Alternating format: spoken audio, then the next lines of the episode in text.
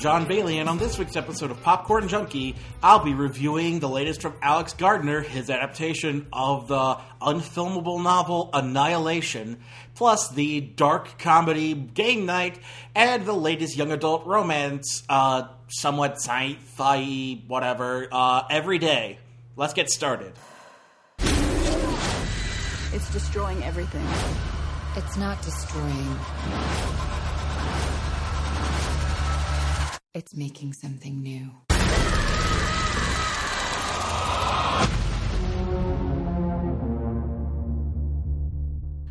I'm almost a little worried for Alex Garland at this point. He came out the gate swinging with uh, Ex Machina a couple years ago, I think 2015.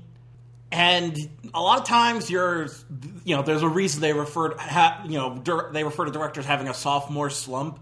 I recently mentioned it with um, uh, the guy behind Roman J. Israel Esquire, uh, Nightcrawler, that guy, uh, the the writer director of that. So like Nightcrawler, Nightcrawler was great. Roman J. Israel Esquire was kind of hit or miss. Whereas, so there's you know when you come out with something really big, your follow up has a lot to live up to.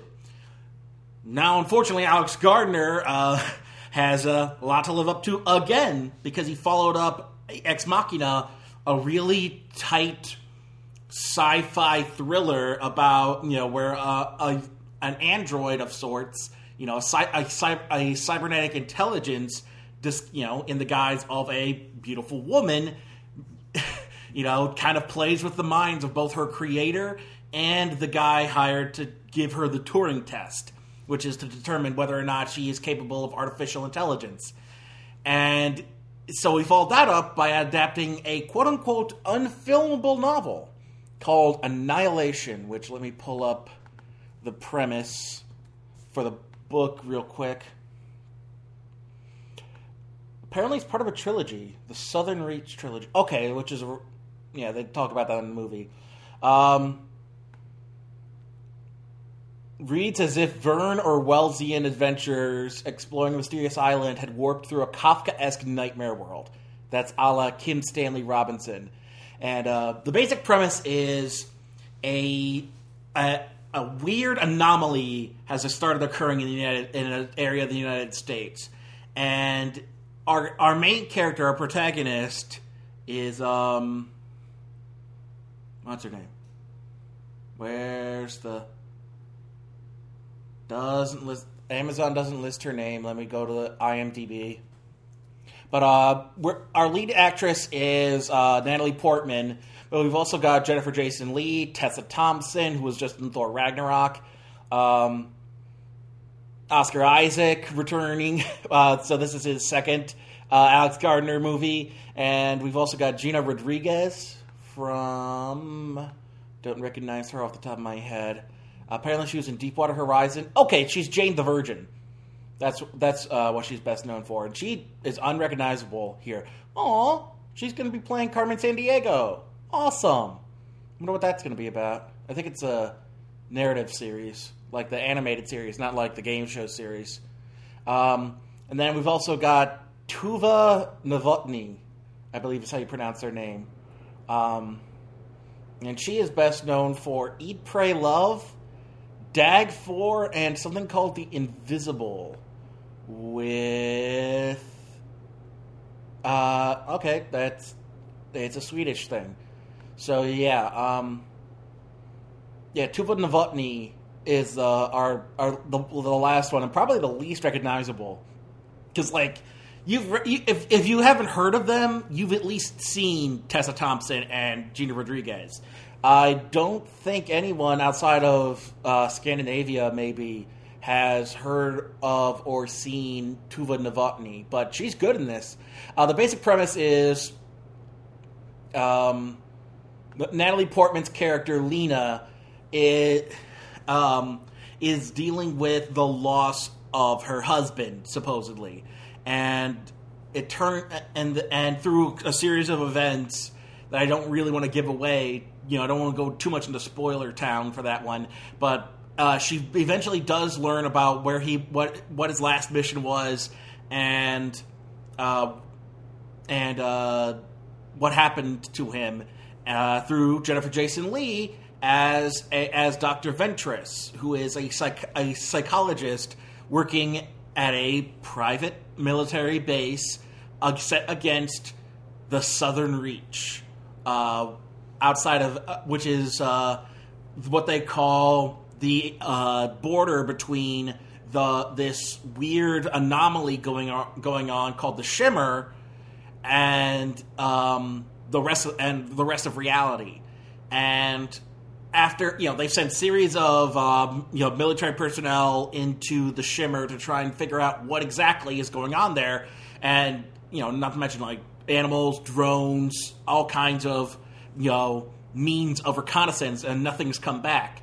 And so Natalie Portman's character, uh, being a microbiologist specializing in uh, cellular biology, uh, teams up with Tessa Thompson, who is a physicist, I believe.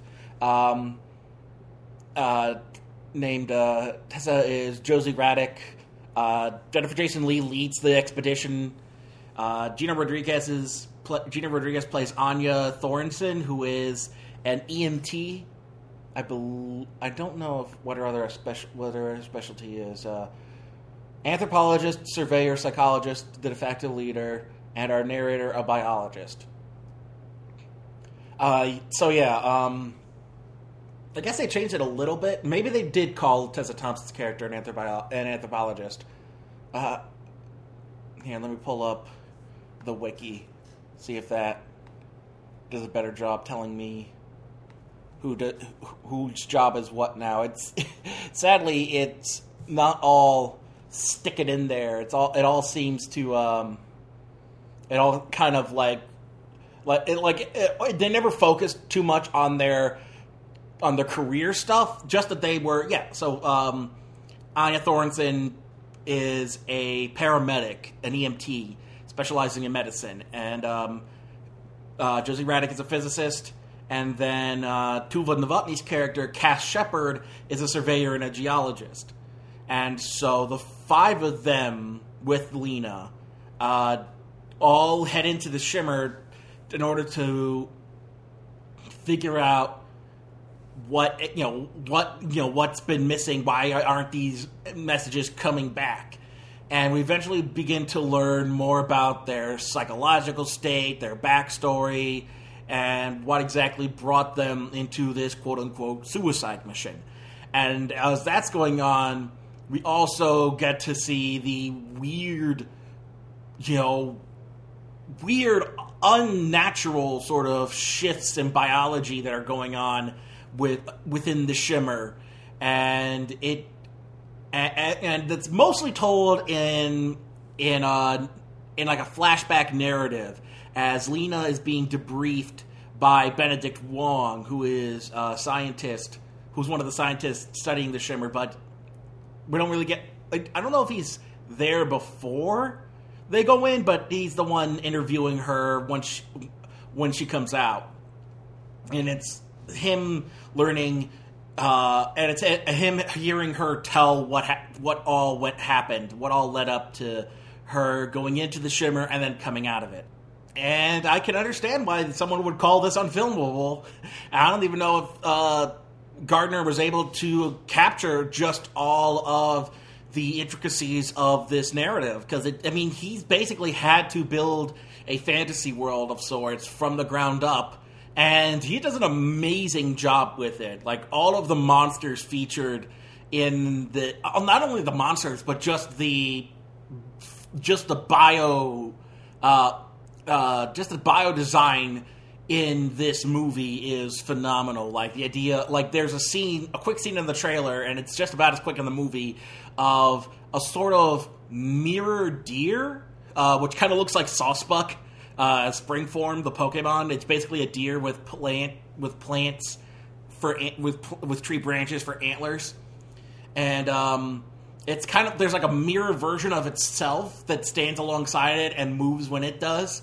It's got it's got all these weird sort of like weird sort of lichen, like almost uh, neon colored lichen that grow out of stuff, and you also get this and and, being within the shimmer also, you know, it just it disorients you. It takes away your you, you know your ability to keep track of time and place and you can't communicate with anything you're kind of cut off so you get a little bit of cabin fever especially when you start to especially when the longer you're in there you start to hallucinate and it's it's a it, it's a it's a bananas kind of narrative uh, uh, and i can understand how you would think that it would be hard to adapt, but I think Alex Garland did probably the best anyone could do.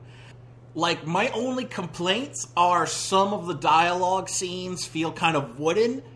I don't know, some of them, and sometimes it works because that's intended. The wooden stiffness is intended. It's part of the sort of like what's really going on narrative behind the this phenomenon.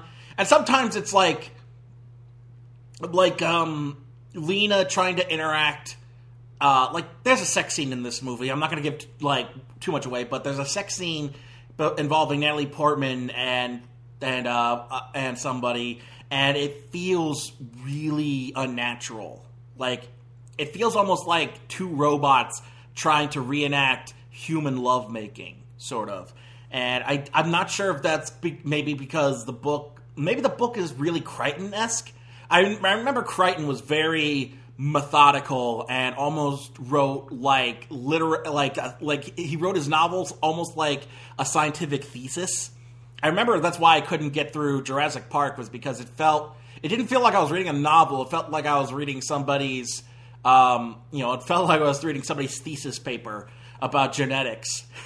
And you know, nothing nothing against Crichton. It's just that style of writing doesn't you know if it, if I have to sit, sit like if, if I feel like the, the you know the narrative and the writing style is putting me to sleep, I'm not going to continue reading something.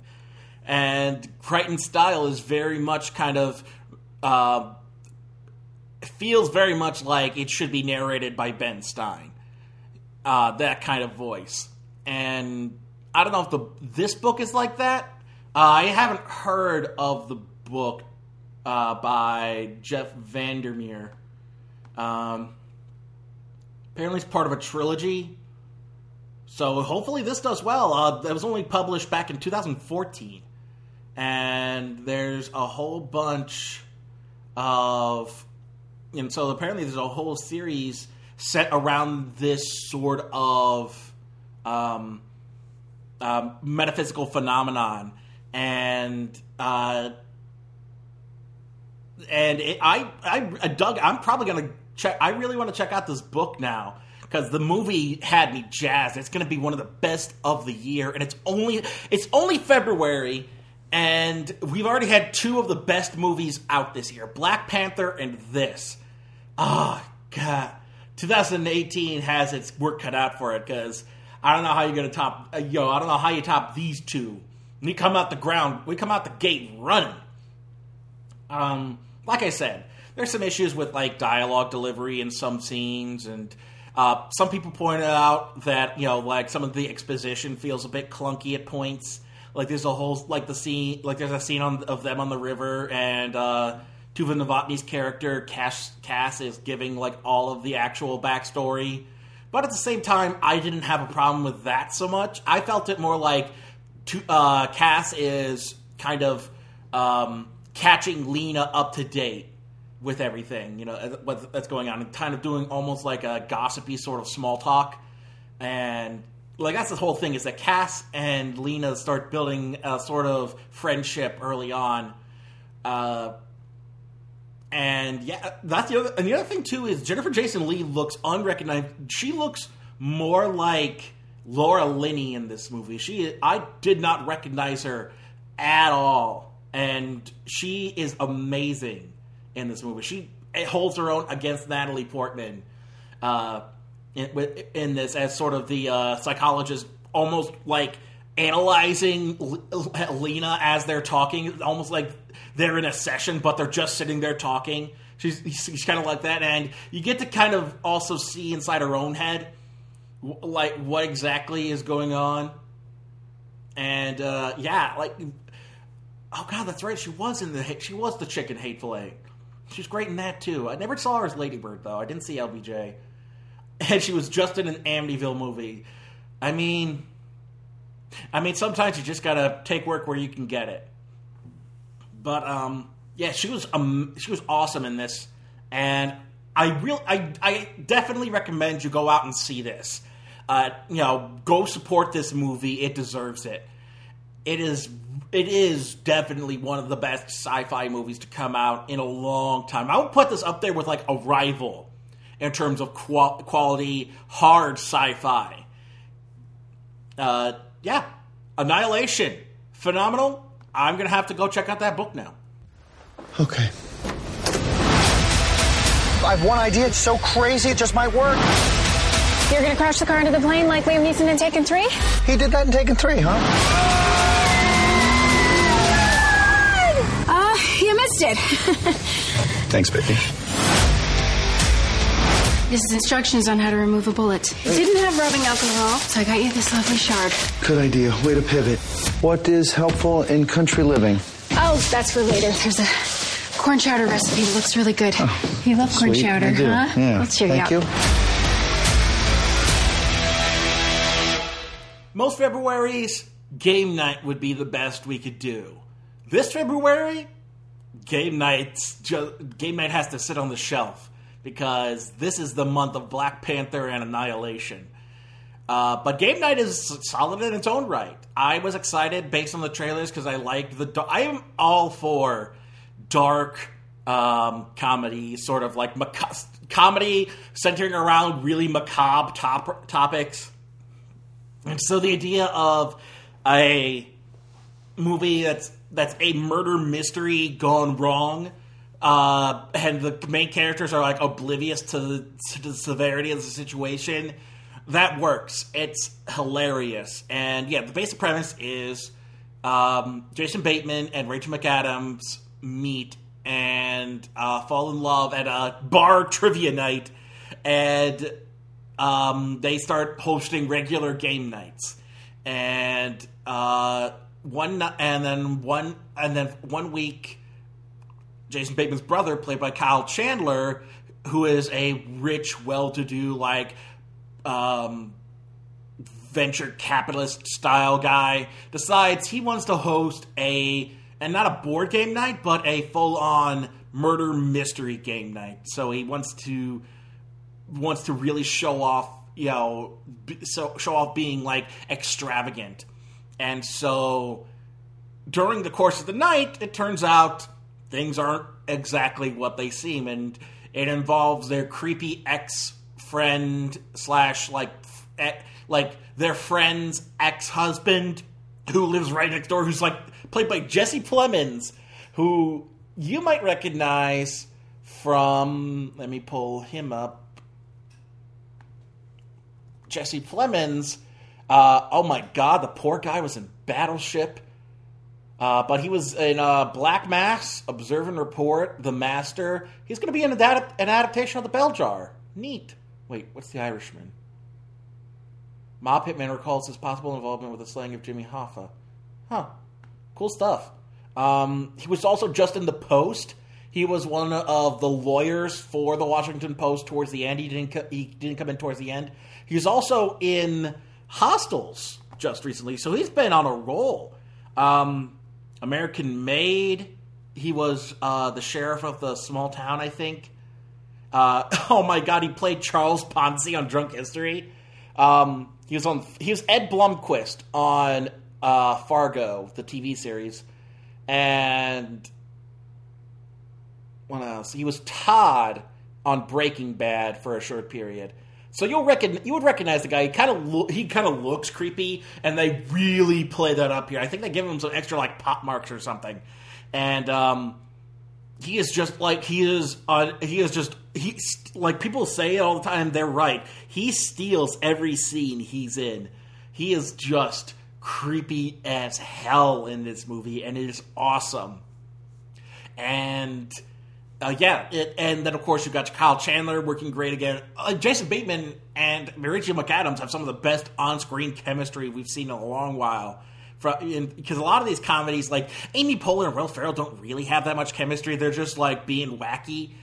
Whereas I feel Rich McAdams and, J- and Jason Bateman just li- like hanging out on set, and you could kind of see that in the performance. They have really great rapport going off each other. They kind of act like a, if not a couple, then like two friends who really know each other well.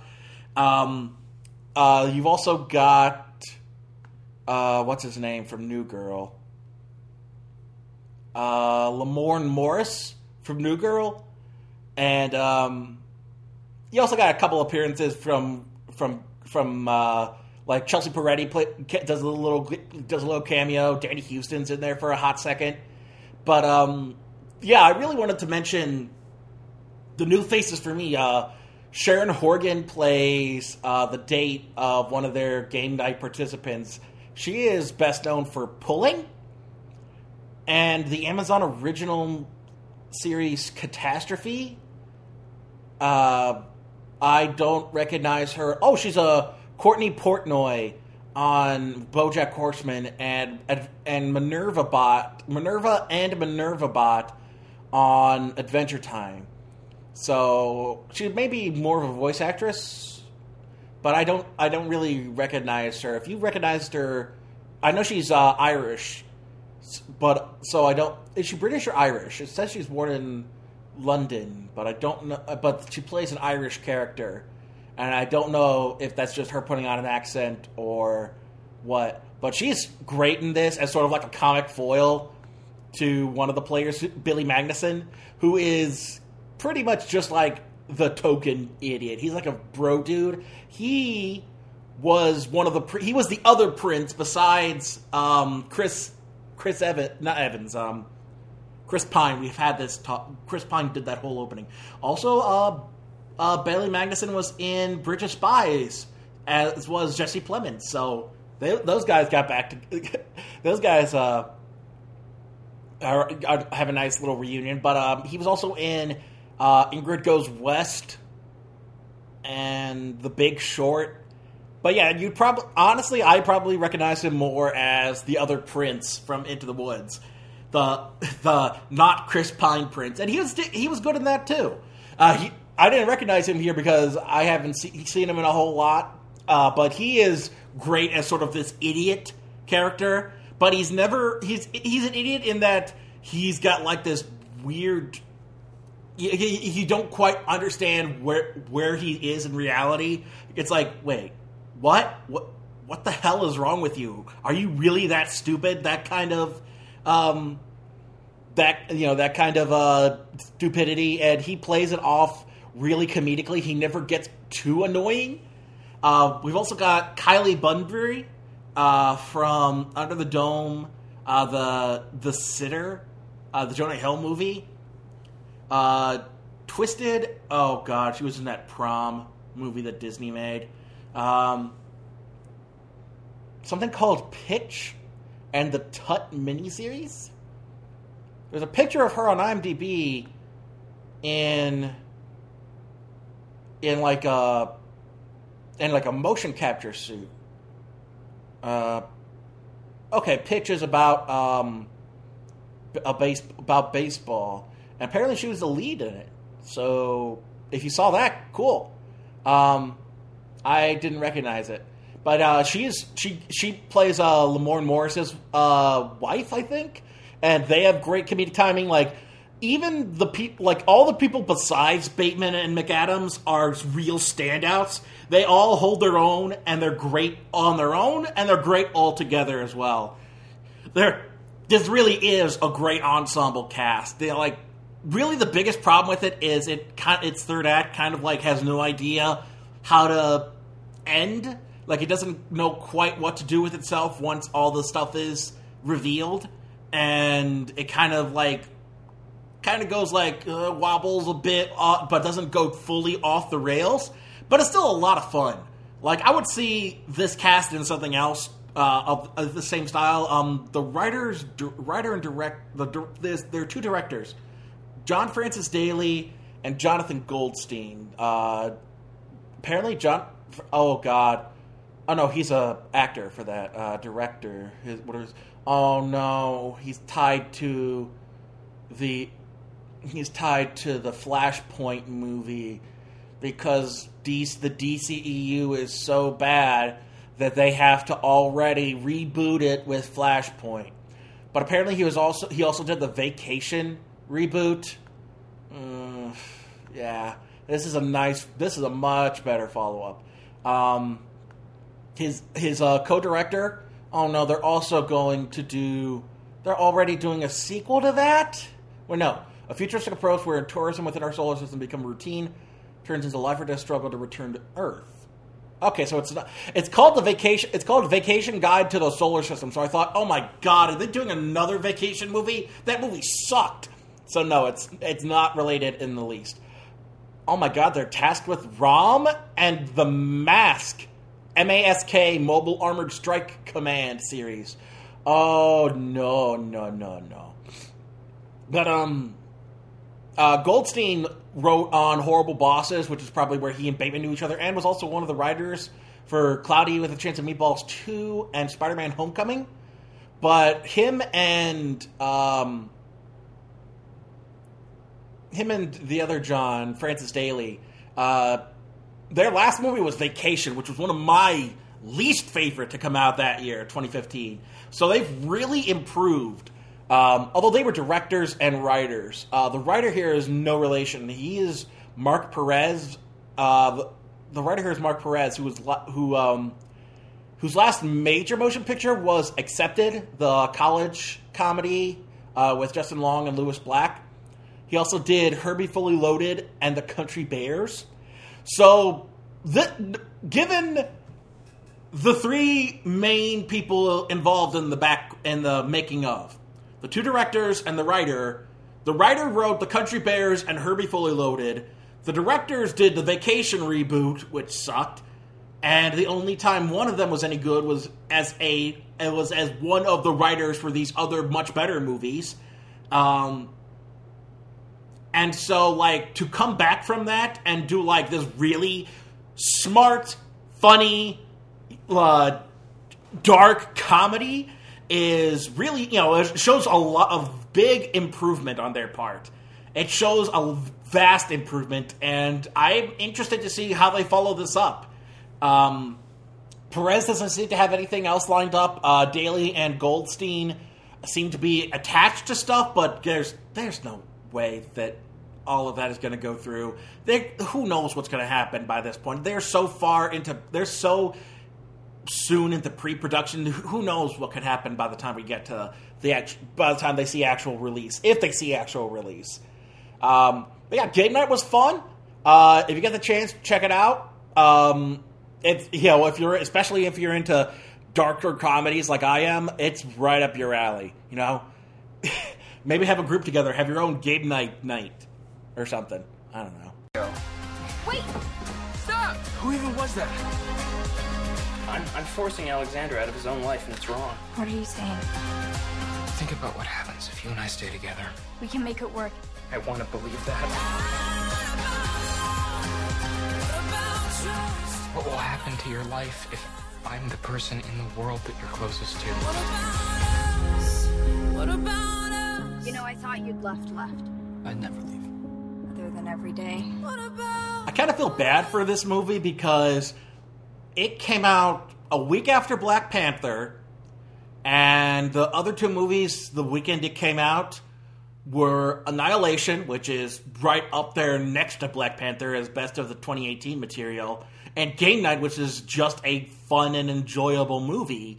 And here you've got teenage angst and romance in the guise of like body swapping. It's it's really weird. And yeah, the premise here is an entity that calls himself A. Himself, he identifies as male, it seems. And the entity enters the body of a boy named Justin. And in doing so, meets Justin's girlfriend, Rhiannon. Uh, R H I A N N O N, uh, like, you know, the Celtic name.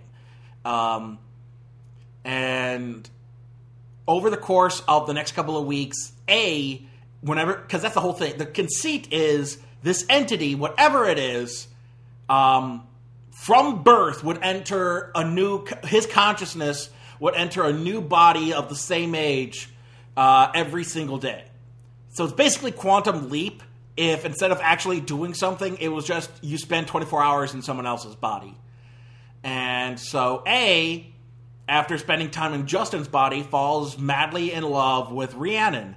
And over the course of the next month, couple of months, tries to tries to date her, which goes against everything the guy stood for that he set up. It's like I try not to ruin any of these kids' lives, and then I met you because you're so freaking special. You are so special, generic female protagonist. I just had to give up all of my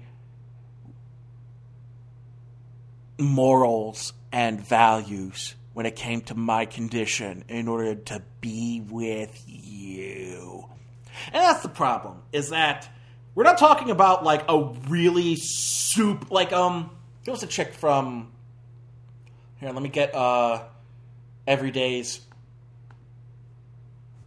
IMDb up. I wanted to look up a couple of things. Like Lily James. Lily James is cute enough that I could be like, oh yeah, I want to be with her. Uh, there's a who's the girl in um, uh, the Jumanji uh, reboot sequel, reboot qual, whatever you want to call it. Um, the Instagram chick in the uh, Bethany Madison Iseman. Madison Iseman, who was also in something called Still the King on a comedy on CMT, as well as things called Henry Danger and Laid in America. Oh, that's wait. Is she in, was she in the Goosebumps movie? She's in the sequel uh, where they're doing Horrorland. Let me see, 2014. 2014. Took it to the Haunted Mansion. Not sure what that is. Miss Virginia, Despair Sessions. Or was it 2016? Tales from Halloween. Tales of Halloween. Something called Ghost Squad. The Real O'Neills. I Know Where Lizzie Is. Marriage of Lies. And other films. Okay, so no, she's just t- tied into the sequel. Something called. There's a short called Old McDonald that she's tied to from last year.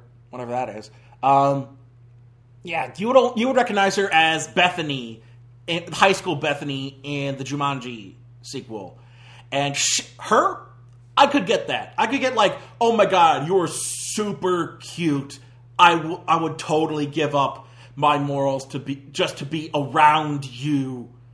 Uh, but the girl in not you know, but not to be too judgmental, but the girl playing Rhiannon in here, Rhi- Rhiannon, Rhiannon, Rhiannon uh, Anger and Angourie Rice. Uh, how do you pronounce that? Wait, what was she in Spider-Man: Homecoming? Betty. Betty. I don't remember a Betty. Huh. She was also Holly March in The Nice Guys. I think that was the daughter of the of the one woman who. Um, oh no, she was Ryan Gosling's daughter. Oh wow, I did not recognize her at all. I guess I thought she was way younger in that movie. Um, let's see, she was born in 2001. Uh, oh, she's Australian. Um, yeah, they must have dressed her down to make her look younger. Because I thought she was way younger than that. Apparently, she was on- she was like wait, she was only like 15 in that movie. So she's literally like 16 right now. Huh. How do you pronounce that name? It's A N G O U R I E. It looks like Angry. Angry. Angry Rice! Oh no. She was in the Walking with Dinosaurs movie from 2013. Oh, honey, no. No, no, no, no, no. Uh, pronunciation. How do you pronounce? Here, how do you pronounce that name? Uh, how to pronounce angry? Uh, pronunciation by somebody in Australia. It is angry. She's literally called Angry Rice. She's Angry Rice. This is the official rice of the Polk. um, the Angry Rice. Um, I don't want to make fun of her too much. Like I'm calling her like she's not as cute as these other girls, and making fun of her name. Like I feel like a, I feel like an ass now because I am an ass. No, it's not her fault, but she was um yeah, like her in this eh, like I don't get the appeal. Like she's just a normal girl. Like what about her makes her stand out so much? Like I'm like I said, it's not like with um Matt with uh Madison Iseman where it's like or like Lily James where it's like that that particular like look that appeal is like bam like oh damn you're good looking you know um or like a uh what's another who's another like a model or an actress that's like a really good idea of like bam you're attractive uh Margot Robbie uh kind of uh yeah Margot Robbie Margot Robbie is a good idea is a good uh is another one of, of those kind of like those those women where you're like boom I'm attracted to you you're attractive um, who's another one? Um, Karen Gillan has a bit of that. Um, yeah, I mean, there's just like, oh, um, oh, um, um, um, um, um, um, um, um, um, Lupita Nyong'o. That's another one. Uh, even, um, even, uh, what's her name? All the women in Black Panther, really. They're all like, bam, you're attractive. Uh, um, what's her name from Michonne from The Walking Dead? Danai Gurira. Uh, Letitia Wright too. Like all the women in Black Panther are like amazing. They're all amazing. Anyway, yeah, Black Panther. It's amazing. Uh, no, but like, I'm guessing like it would make sense if Rhiannon, this high school girl, looked like banging, amazing, good-looking, attractive person. Period. But like, this guy falls in love with this girl who is perfectly average. I get that's the point of like young adult romance is that like like the same problem was with um, Bella Swan in Twilight. She is like almost abnormally average, where it's just like you're so average. Why, how do you even exist? That's what I get from Rhiannon in the movie. It's just like you're perfectly average. You do not elicit any response in my brain.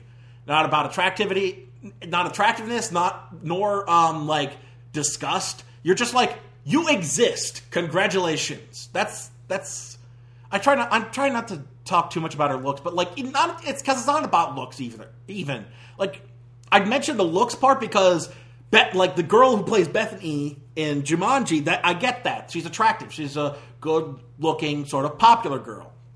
You know, she looks the part. Whereas Rhiannon is so average, both in, in ter- like in per- terms of personality, she basically just kind of exists. Like she's not a member of. She we don't really even know like what her interests are. Like, is she a member of any clubs? Like her friends are in clubs. Does she? Is she a member of any clubs? We don't know. We've only seen her in class and skipping school to be with A. That is all we see of her in this movie. She has no real personality. Like, why is she so amazing that you would want to spend every day of your life with her when she just basically exists? I don't get the appeal. Like, here, where's the, uh, who's the, who plays her sister? Um, Debby Ryan. The girl pl- that got to play her sister is, oh, Maria Bello was the mom. Huh. Did not recognize her at all. Uh, Debby Ryan, who plays uh, the older sister. Oh, damn. She looks unrecognizable from. Apparently, uh, she was the lead actress in Jessie for Disney Channel. Um, she looks unrecognizable in the movie. She looks more like uh, what's her name from Workaholics. Uh, who's that actress? Workaholics, uh, Twenty Two Jump Street. What's her name? Jillian Bell. She kind of looks more like Jillian Bell in the movie. Like they they really dress her down because they kind of make her look like stoner punk chick. Uh, and she pulls like I did not like like the most of her stuff is glamour shots. Wait, what is she in Thor Ragnarok? Not Ragnarok. Uh, the Dark World. Or was she just in front of the premiere of Thor: The Dark World? at an event for Thor: The Dark World. Okay. I don't know why. That doesn't make much sense. Anyway, um, no, like the kid, like her sister has a personality. It's a stereotype. It's the stoner chick, and we don't really know much much else besides that. But like, it's a personality at least. Her friend plays tennis. That's a thing. That's a thing you do. Uh, but like Rhiannon doesn't really do anything. She just exists and falls in love with this entity who hijacks people's bodies. At first, I didn't have too much issue with it, and then I listened um, to the uh, Cinema Snobs, uh, um, the Stone Gremlin uh, midnight uh, premiere. What is it? Uh, midnight screening. Uh, I forgot the name for for a hot second, but the midnight screening with Sarah, and both of them pointed out something that I never really thought of during. I'm I just like, eh, whatever. I take I take the premise at face value.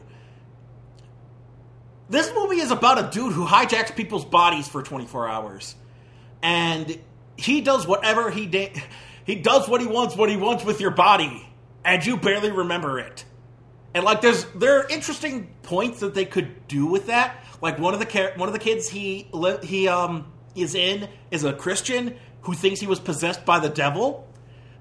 There are people who there are other people who think they've been possessed too. So you could have like a sort of um oh what's that character's name? Um where it's the kind of like the like the character who's out to get you. I'm gonna find you. Uh, the kind of like a Gargamel sort of uh, character who's out to find you, ma- ma- like or like um, what's his name in uh, Splash? Uh, was it John Candy? It wasn't John Candy. It was Rick Moranis, wasn't it? Who was the guy? Uh, that is not. That is not what I wanted. I wanted the movie Splash. Why is a bigger splash higher than the movie Splash? IMDb. What are you doing? Was it Eugene Levy? No, it was John Candy. Yeah, it was John Candy. Um, yeah, John Candy in Splash, where he like kidnaps Daryl Hannah when she's a mermaid to to like sell her to science or whatever, or show her off as like an exotic creature or something. I forget. I haven't seen Splash, so I don't remember the specifics. But you know, you could have that character at least who's on the who's who's who's pinned down that this person who hijacks people's bodies lives in this area and is out to find them. But no, like literally nothing of note happens. I just realized in the splash poster, the twin towers are in the corner. Oh, that poster did not age well. Um, but yeah, like like like oh, their date didn't go well, and oh by the way, I should not be hijacking these people's bodies to do what what to do with what I wish. And like, there's like a whole thing in the climax where he has to admit to her that this can't work because if they li- if they grow, do try to grow old together, he will be hijacking adult people's bodies. So he'll be hijacking like married people and parents and who knows like he could be hijacking a priest's body at one point. And he and he goes off to meet with this meet with this strange woman who has to raise a kid by herself. But like that's like a point towards the end there's not like the, uh, for the most part, it's just like, oh, here's here's like quirky dates where they like blow bubbles on the football field and go to the aquarium and run away to a uncle's cabin in the woods for the weekend. It's and like there's a whole like there's another whole point where like uh, it's shown in the trailer where you think like, oh, he what's what's to happen? He has he accidentally got into a kid's body who's to fly to Honolulu that day, and if he goes to Honolulu, he'll wake up in Honolulu in somebody else's body. But he wants to be with this generic love interest, so he can't go to Honolulu. You guys, yeah, I mean. I like it a lot less now, but at the same time, not only think about it and break it down, but at the same time, I don't care. That's the most I got from this movie is that I do not care. So every day, um, I did conf- like it was so generic. I confused it with the one where it's like I, the girl can only come out after sunset. That I called everything everything, but with a white with but with more white people, because that's essentially the same thing. Um, you know, for for all intents and purposes, and yeah, like uh, that's how generic this movie is. I confused it for another young adult romance movie because it has nothing actually going for it. Whatever unique idea of the body swapping premise it had is just gone. It's just there's no reason for it to exist. Like even the idea of like her being polyamorous, like maybe she wants to date multiple people, maybe she wants to have uh, open relationships with people. Maybe this awakens something in her. Nope. She is still straight as an arrow by the end of the movie. Heteronormative. It, don't worry, folks. We're going to tease bisexuality and polyamory, but when all said and done, she is heterosexual and monogamous. Yeah! Heteronormativity! Thanks, movie! I can't wait for uh, Rantasmo's uh, Everyday Needs More Gay. I would love to hear him tear this movie apart for for its weak ass you know, tr- you know, costuming of actual like polyamory and bisexuality, and you know, as titillation more than actual like character development. Um, because that's the whole thing too. There's like one actual scene of her kissing a girl, and most of the people he ends up with, and most of the people's bodies he ends up in are guys. Like, there's only one scene where they're in a she's, he's in a girl's body and they make out for like one second. So, like, whatever kind of titillation you were trying to go for, you might as well not even include it. Because you obviously didn't care. You didn't want to get in trouble for it. Oh no. What if mommy finds out I kissed a girl? I'm going to get in trouble. yeah, this movie can bite me. And uh, we'll be right back after this for talk of unfilmable novels. Did you know Ash's name in Japan is Satoshi after Pokemon creator Satoshi Tajiri? Did you know Rurouni is a neologism created by the original author of the Rurouni Kenshin manga? Did you know Godzilla's Japanese name is a portmanteau of gorilla and whale? If you want to learn about these subjects and more, listen to Majide, a Westerner's view of Japanese media and culture, available only on the Gumby Cat Network.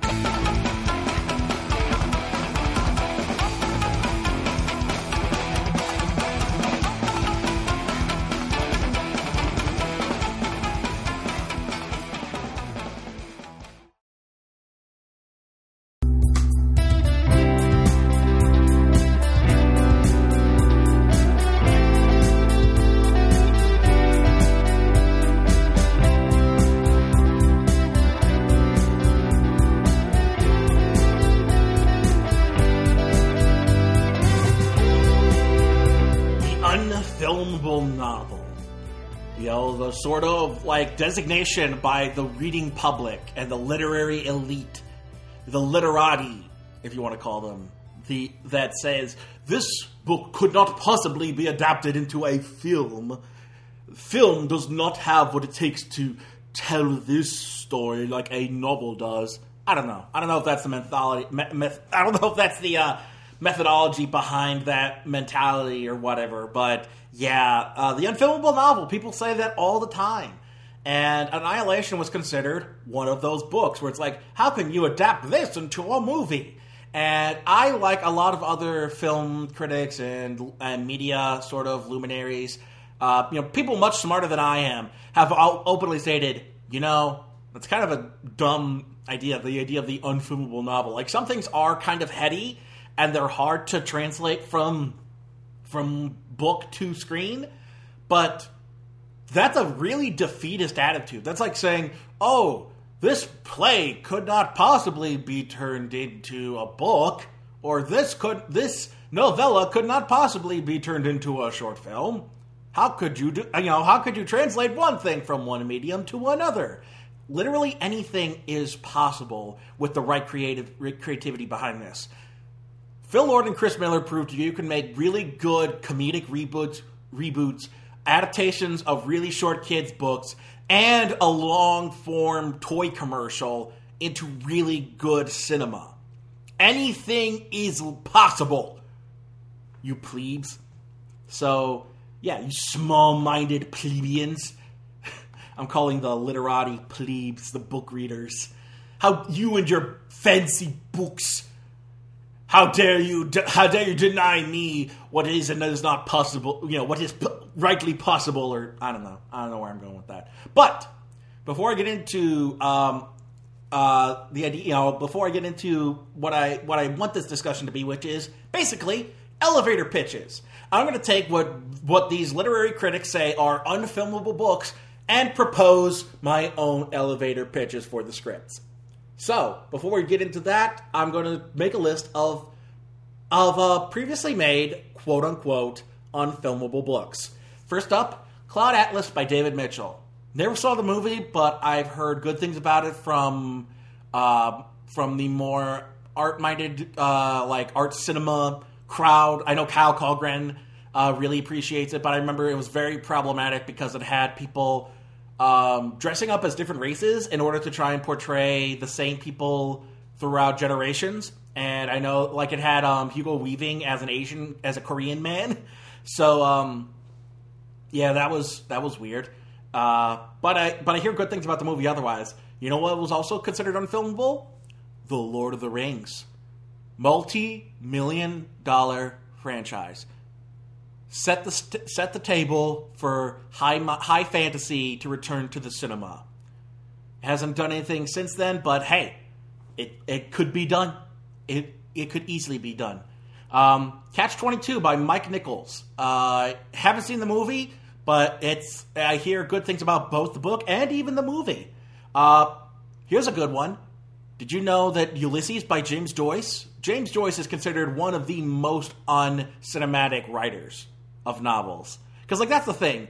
Writers of, fic- of fiction can uh, can write cinematically. Like you can tell by reading the book that oh, this would make a good movie. This writer knows how to write action and you know characters and how to make something cinematic in the book form. James Joyce was never one of those guys. And, but apparently, they did in fact adapt Ulysses. True story. In my research for this episode, I found an adaptation of James Joyce's Ulysses from 1967. Seems to be pretty well reviewed, although not. I although if it's gone this well, this forgotten, I don't know about that. I don't know how well it holds up. But let it not, let it be known that nothing is considered unfilmable if somebody tried to make a film out of Ulysses. I have to watch the movie to see because I'm definitely not reading the book. Like that would have to be like a Patreon goal for a book podcast to be to read to try and read through James Joyce's Ulysses. But um, yeah, let it be known they made a, they made a movie out of Ulysses. Anything is possible. Um, next up, High Rise by J.G. Ballard, which was recently made into um, well, there's a second J.G. Ballard book that was that they said was unfilmable. Um, Crash, which was adapted by David Cronenberg. So J.G. Ballard had two books that were said to be unfilmable, yet got adapted into two pretty well received uh, sci-fi slash horror movies. So there you go. I still need to see High Rise. I heard good things about it. I know it's a it was a Tom Hiddleston project where he's like the man, where he's like the superintendent or of the of the of the building or something. Uh, oh, here's a fun one. You probably know, didn't know it was even a book, but American Psycho was considered unfilmable. So yeah, and but that's because and if you look and if you look into the book, it's because it is basically nothing but having sex and killing people, murder, murder, murder, and kill and you know murder, murder, sex, sex, and murder, murder, murder, murder, sex, sex, and murder, murder. That's pretty pretty much the book American Psycho by Bret Easton Ellis.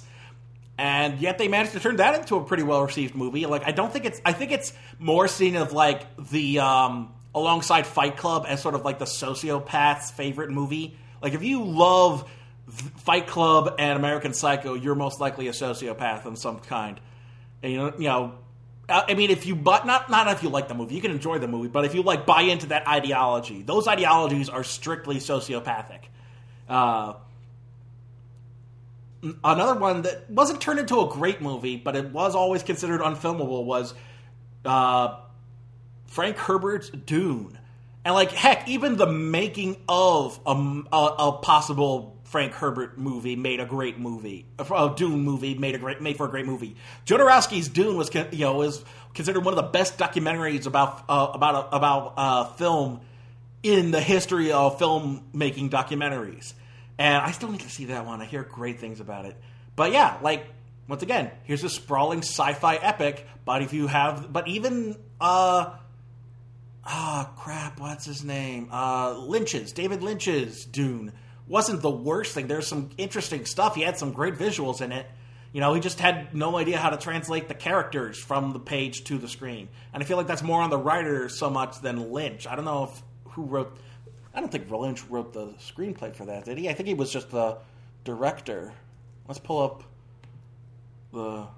Also, him pulling in Kyle MacLachlan, uh, his go-to boy, as the lead character didn't help. Um. Oh my God, he did write it. So yeah, David Lynch just w- could not be trusted to translate from book to screen. That's just that's just that. So that was the mistake. Have people more like maybe have Lynch direct, do a couple of rewrites of the script, but like have somebody who's better adapting sci-fi write the script from write the adaptation. Uh, another one that seemed to be mistakenly thrown out as unfilmable, Life of Pi by Yann Martel. For some reason, there were some in literary critics who called it unfilmable, and yet it made it for one of the critical darlings the year it came out. I feel like, and, even in the my research for it, the people who set who listed uh, Life of Pi as un, who as their as their list of unfilmable movies they made into films said the people who throw out that term use it way too loosely because yeah, there was no problem translating. It seemed to be no problem translating Life of Pi from book to screen for the most part. I didn't hear any complaints about it like deviating too far from the book.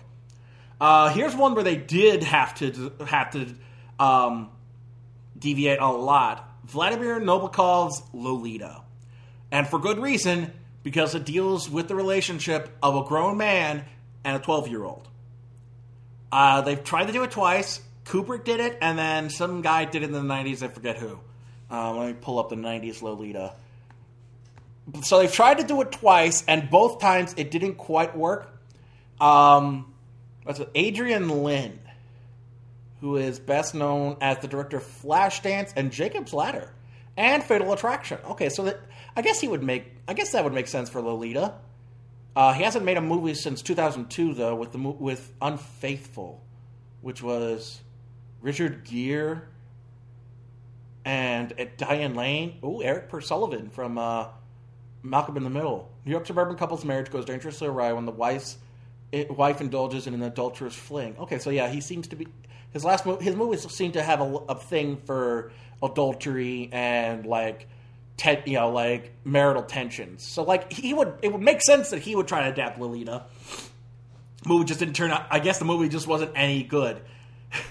but um, like that's the whole thing with Lolita is that it's a dark, really dark and twisted look at this like at this really dickish. And that's the whole problem. That's that seems to be a big theme with uh, unfilmable novels. People that consider un, you know novels that are uncinematic is where you've got a really um, unirredeemable main character. You can forgive a lot of that. You know, readers are you know readers and the literary circles are much more forgiving of irredeemable characters, whereas film goers are much more demanding of some kind of redeemable quality about about their protagonists. Um, but yeah, I mean, it, it was done. I don't know if the Cooper version is any good. I've, I know he had to make the make the make the actual girl older in that movie um, to sixteen to make it you know pass by the standards and practices. But still, I, I mean, like it was you're able to adapt. Either if nothing else, you're able to adapt it in some way. If not like a direct adaptation, then like a adaptation. Another one that, uh, speaking of Kubrick, A Clockwork Orange was considered unfilmable by by uh, literary critics, and it is considered one of Kubrick's best sci-fi horror movies, and is you know all around just an amazing. It made Malcolm McDonald's career. Not not Malcolm McDonald, Malcolm McDowell. Malcolm McDonald I think, is either a singer or a comedian. Malcolm McDowell is the lead actor from A Clockwork Orange. Um, but I'll just I'll just run through these real quick because this is going to take a while because I got a whole list. Um, Naked Lunch by William S. Burroughs, adapted into a movie in like 1992, I think, by Cronenberg, I believe. A lot of these are Cronen, a bunch of these are Cronenbergs. Um, Never Let Me Go by Kazuo Ishiguro uh, was made into a movie, I believe, 2012 with Keira Knightley and Carey Mulligan. Um, I heard good things about it. I heard mixed, mixed things about it. I don't know how good it was. Uh, it was basically about how these kids. It was some. It was some kind of like uh, these kids start learn the dark, dark meaning behind their existence and who they are and whatnot. Uh, it kind of that, kind of got spoiled for me, and but I won't spoil it for you. Um, the Life and Times of Tristram Shandy, Gentlemen, by Laurence Sterne, which turned into Tristram uh, Tristram Shandy, a cock and bull story, which I remember Tristram Shandy, a cock and bull story, uh, which I remember from my days working at Hollywood Video. Uh, it stars Steve Coogan as the titular Tristram Shandy, and they go for more of a mockumentary approach to. Uh, oh my god, it's it. Oh my god, it's a full on adaptation. You remember uh, Spike Jonze's adaptation where he's basically making fun of him trying to hit. Oh, it's basically uh, Charlie Kaufman making a subversion of him trying to adapt the Orchid Thief, which is a which is kind of a uh, scientific thesis turned fictional story about a guy who kid, who takes wild orchids to raise them in the to raise them in captivity to help them, you know, because they're endangered. Uh, I still need to see that one, but apparently Tristram Shandy is the sa- Tristram Shandy is the same thing. It's a mockumentary about how these guys about how um uh uh Northam Northam who's Northam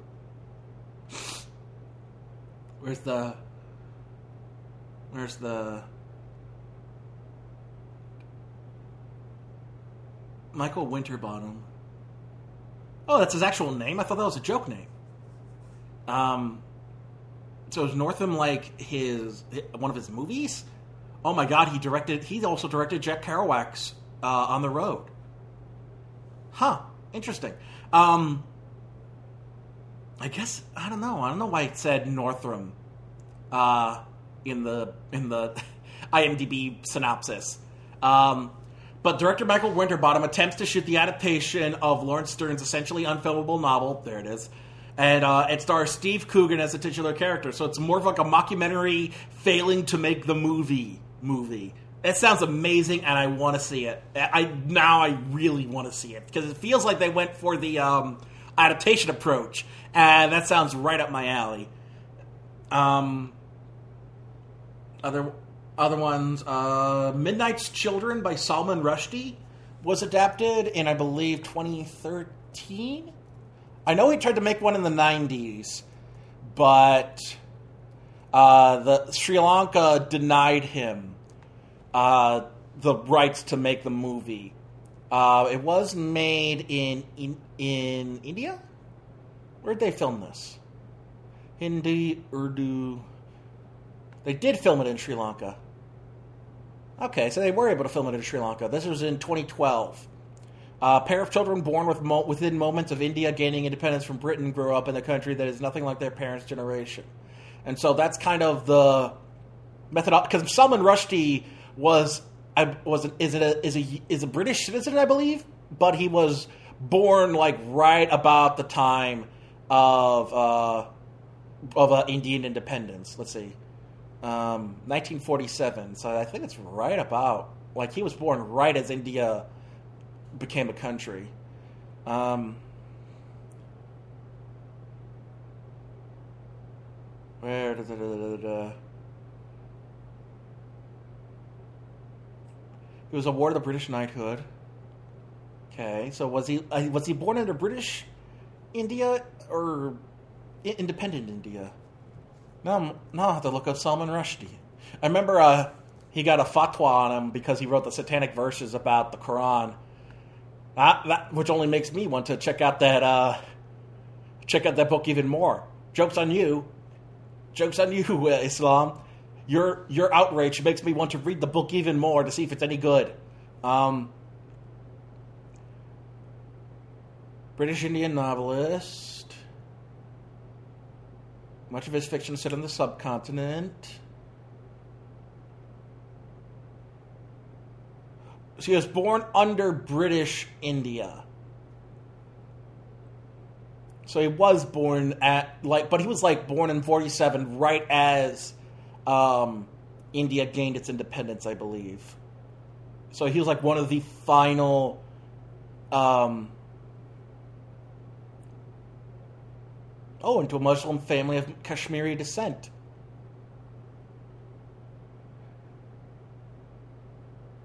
So that I never thought. I I thought. I mean, I knew Rushdie was a was um was a was British. I didn't realize he was born to a Muslim family. That makes it that makes him writing the satanic verses all that more interesting. I'm, I'm now I'm extra curious because it's not like an outsider's uh, writing about the about the Quran. It's an actual guy who was raised in a Muslim family, so he's more familiar with it. Um,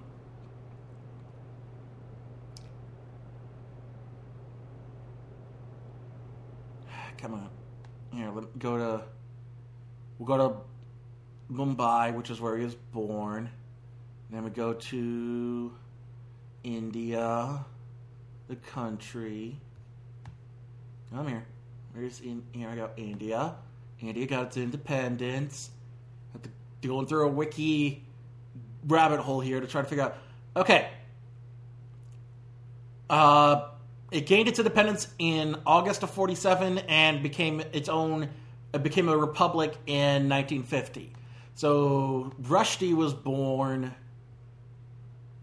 in June. So by the time he was two months old, India gained its independence. And I remember, I remember in an interview he said that's a, that took up a lot of his writing.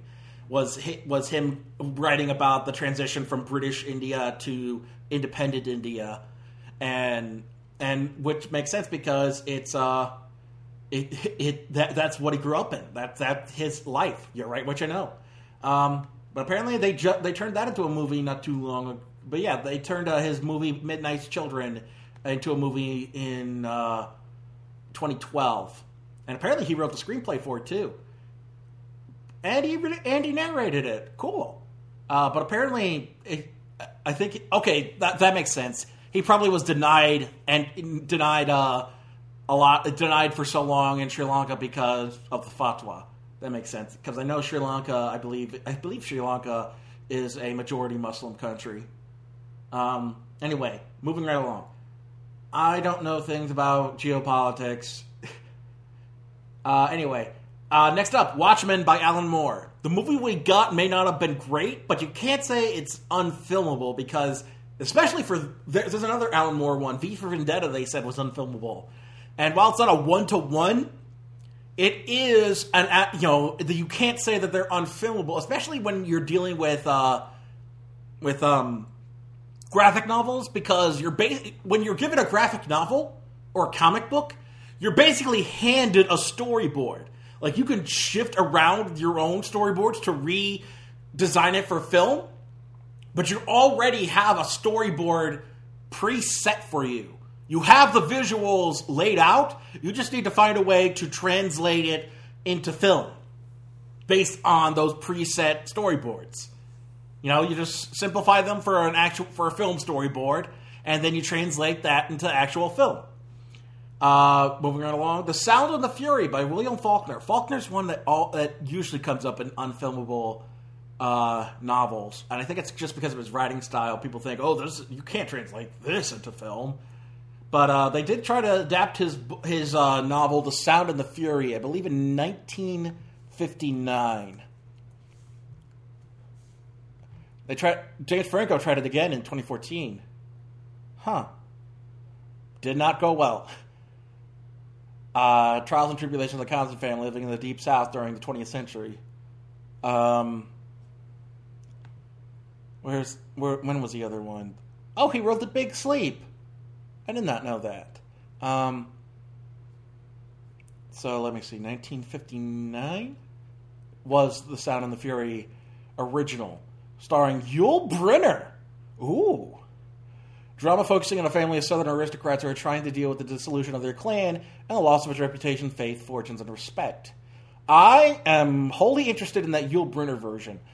Uh, I may have to check out that um, Franco version to see how bad it is, because apparently it's like a 39 on Metacritic. But yeah, uh, to say that like, uh, I mean, those may not be like one to one trans. Once again, not, we may not be able to deal with direct adaptations, but you can't say that that stuff is unfilmable because there's because a good writer and a good filmmaker can adapt just about damn near anything. This is what I'm getting at. So let's just run through the rest without digging too deep. Cosmopolis by Dan DeLillo, adapted by uh, David Cronenberg. Not a good movie, but it was able to be translated for the, in some way. On the Road by Jack Kerouac, I just mentioned that was made in 2016. Crap, mentioned that uh, The Call of Cthulhu by H.P. Lovecraft was adapted into a film. Uh, Akira by Katsuhiro Otomo was considered an unfilmable manga series. And while the movie didn't capture a lot of the manga, it was still, you know, you can't say the movie itself was able to uh, affect anime as a genre for years to come. You know, people still harken back to Akira, um, the movie. It, you know, it's almost done. You know, it's almost as influential as the manga is. I'm guessing. Trainspotting by Irvine Welsh was turned into an amazing movie. Never saw this, but Fear and Loathing Las Vegas by Hunter S. Thompson turned into a movie by uh, from Terry Gilliam from uh, Monty Python. Forgot his name for a second. Satyricon by Petronius, an ancient Latin like epic poem, I believe, uh, turned into a movie by Federico Fellini. Fellini's Satyricon. A series of disjointed mythical tales set in the first century in Rome. Rome before Christ, after Fellini. Oh, we did another one called Roma. Fellini's one of those guys I feel like I really need to get into. I feel like I'd be his work would be right up my alley. Um, but yeah, like you know, like the idea that oh, you're adapting this ancient epic poem that no, you know, that how do you translate that into film? Seven seven out of ten from IMDb from twelve thousand IMDb users. So it, it, you're able to make it work if you're a good enough filmmaker. Uh, Ender's Game by Orson Scott Card. No idea if the movie's any good. They're still able to do it. This one completely disregarded its source material, so I guess I shouldn't count it. But World War Z by Max Brooks was turned into a film of sorts. Atlas Shrugged by Ayn Rand was turned into three films, and they all sucked. And I blame that on the source material because it's garbage. Screw you. Ayn Rand is a terrible person and not a great philosopher. Uh, the Road by Cormac McCarthy was turned into a, one of the most highly regarded post apocalyptic films of 2009, of the late aughts. There's still people still refer, can refer back to the road as in, in terms of like dark tragedy and post apocalyptic morbidity. Um, like I mentioned, The Orchid Thief by Susan Orleans, uh, and coming up coming up next, this was actually considered. This is coming out later this year. Still considered an unfilmable novel, Ready Player One by Ernest Cline. That one, a lot of unfilmable novels are either like the subject matter is too mature, or it's or it's un you know, or the prose may be too hard to recognize. Ernest Cline's Ready Player One was considered unfilmable because of the licensed characters. The only reason that book could have took so long to get adapted is because of the licensing required for the characters within the movie. Because Ernest Cline wrote Twilight for Boys. I don't know if it's a one to one, but it's essentially the same thing. It no, that's not even that because Twilight didn't didn't we didn't wasn't always citing you know like old Hammer horror or Universal monsters movies. The, Ernest Cline wrote essentially gatekeeping the movie. That's what Ready Player One is. It's gatekeeping the movie. It's like, have you heard of this nerdy trivia point? It is literally an Easter egg hunt from a nerd, and it, and it's literally gatekeeping about to, uh, it's set in VR chat. That is pretty much what Ready Player One is. We've seen Ready Player One. It's called VR chat, and it's the devil's work. Anyway, yeah.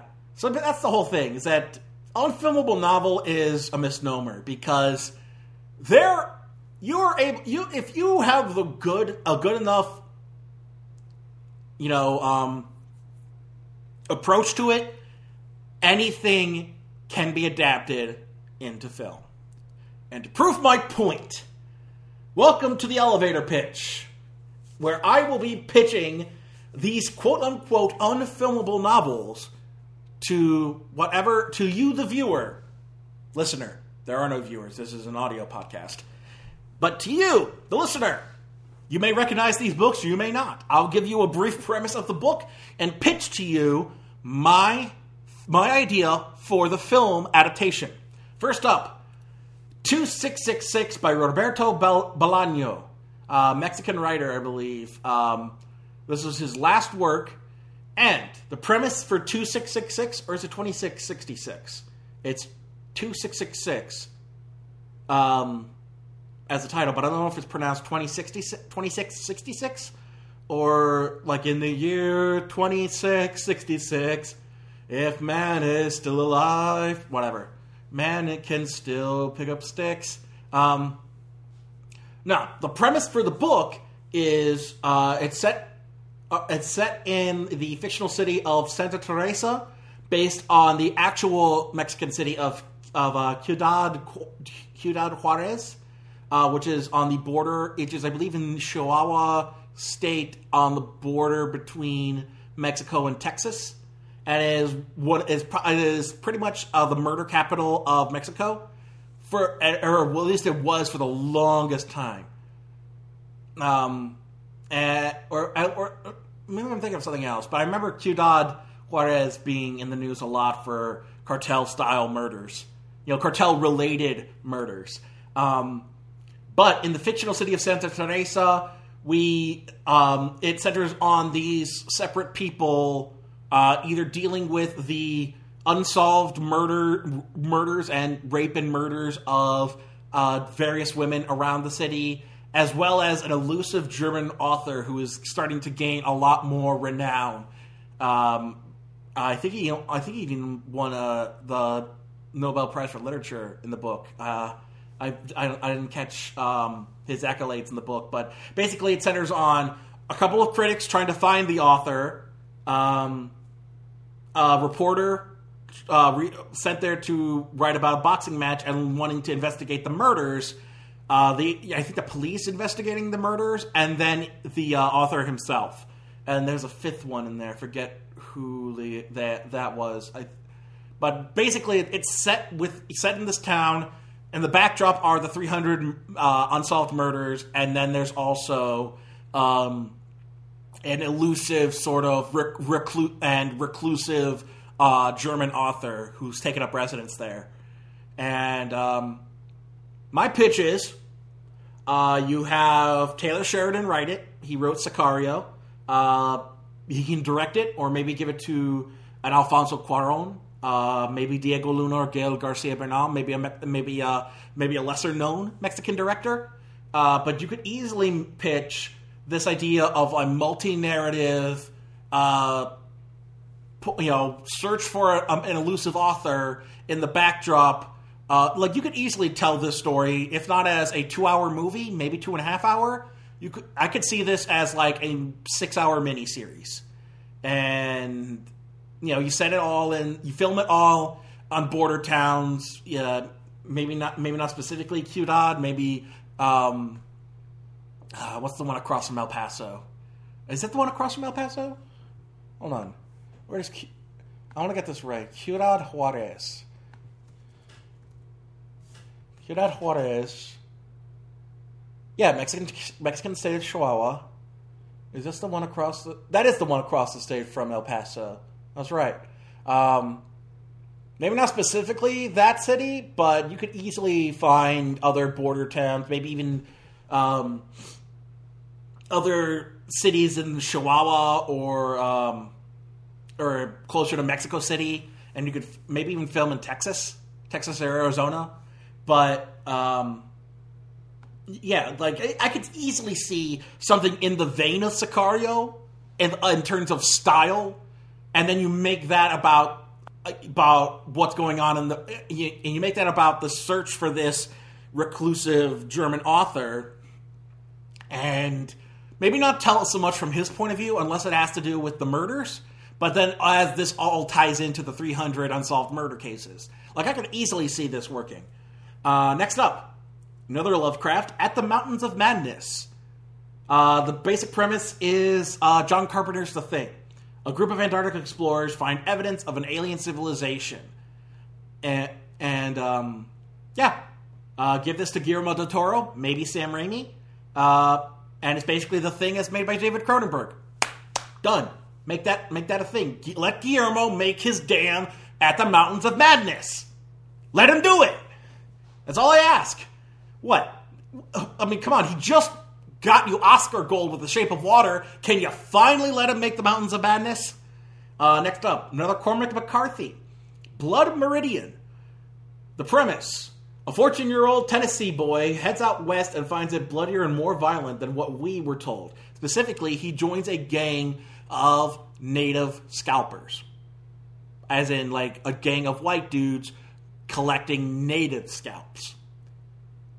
And in this day and age, I can understand why you would make that unfilmable because you're basically following irredeemable white bastards scalping Native Americans.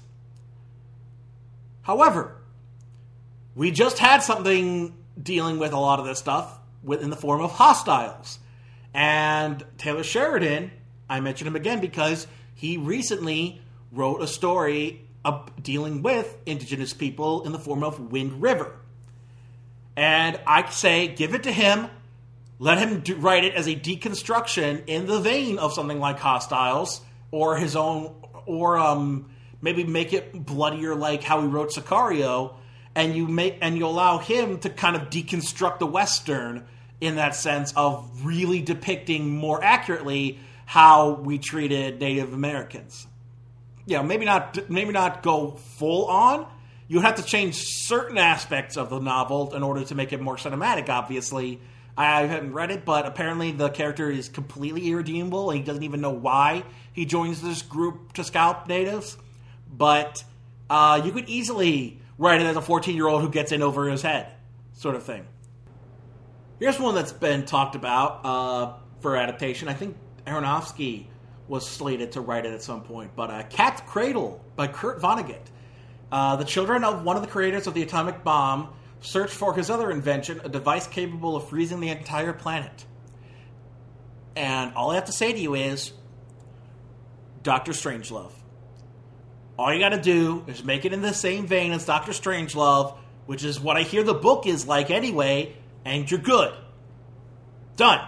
Maybe get maybe not Aronofsky. Maybe give it to somebody who's more familiar with like uh, satire or um, you know like darker comedies. Like who's a who's a good dark comedic uh, director? Uh, who's good with like dark satire and whatnot? Um,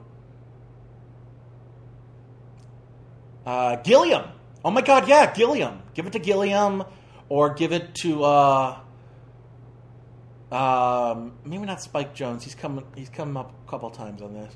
Wait, who did Thank You for Smoking? Thank You for Smoking was directed by Jason Reitman. Huh.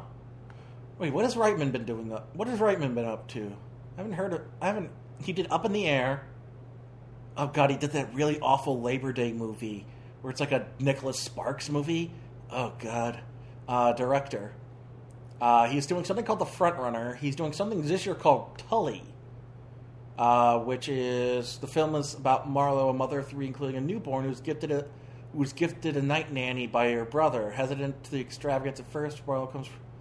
Oh, no, no, no. Starring Mackenzie Davis and Charlize Theron, with Mark Duplass and Ron Livingston. Uh, written by Diablo Cody again. Wait, didn't they do uh didn't they do um young adult as well? Diablo Cody, Jason Reitman. Okay, so they're teaming up again with Charlize Theron. Okay. Actually liked young adult. You know, I know it wasn't uh wasn't all that great, but I loved like the dark I loved how cynical and dark it was. So that totally may be something. That totally may work for me. Uh, Men, Women, and Children, which was like some kind of like, you know, day in the life sort of thing. I guess. Um, I don't know. If, I guess uh, maybe give this to, maybe give this to uh, Reitman. He might uh, he might be able to do it. I don't know if Cody. I don't know if you let uh, Diablo Cody write it. Let's see who else we got. What's another really good? Uh, who's another director known for black comedy? Um, the Coens keep coming up, but I don't think the Coens would go. Oh, oh, oh, oh, oh, oh. James Gunn. James Gunn has been making a lot of money with the with the with um, Guardians of the Galaxy lately. When he wants to take a break from that, do he could easily direct this. I, I think he could easily handle Kurt Vonnegut. Um, maybe not. Uh, maybe not. Um, maybe not. He may not be as heady as Vonnegut. His movies may not be as heady as Vonnegut, but I could easily see him tackling this premise. Uh, who directed In the Loop? That's sort of. I could see that. Uh, Armando Iannucci. What's he been up? What I saw. I swear I've seen his name recently. Directs Veep. Death of Stalin. That's what it was. He just did the Death of Stalin, which is something I, which I talked about in the recent epi- episode. Um, I could see him. Maybe give it to Armando Iannucci. Uh, so yeah, I mean, like that's the thing. Vonnegut should not be that hard to translate. He gets heady, especially with like uh, Slaughterhouse 45. Uh, but something like this could easily be adapted into a Doctor Strangelove style dark comedy.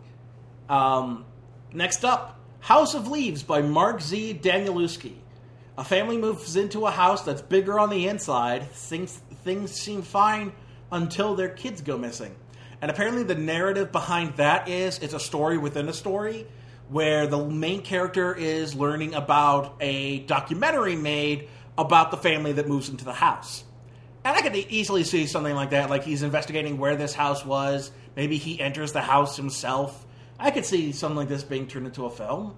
Uh, once again, uh, speaking of Aronofsky, you give it to him or you give it to modern day Cronenberg. Like I think, like more dramatic Cronenberg, less body horror Cronenberg could easily handle this. Um, next up, Infinite Jest uh, by David Foster Wallace.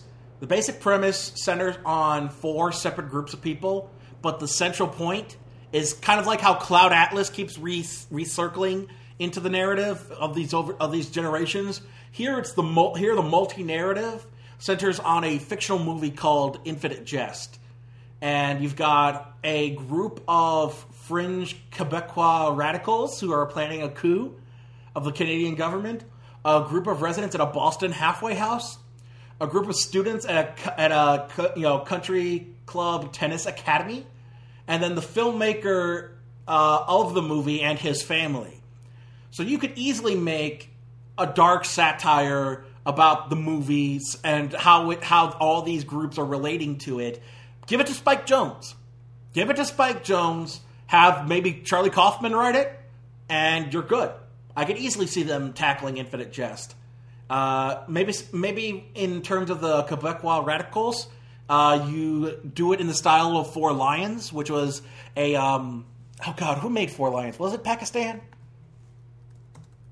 Four Lions is one that I have been meaning to check out. Uh, it's a group of four Muslim men who try to start a jihad and become a, terror, a terrorist cell uh, in England and stars Riz Ahmed, Kayvan Novak, Nigel Lindsay, and Arsher Ali. Um, Riz Ahmed, you might recognize from Mr. Robot.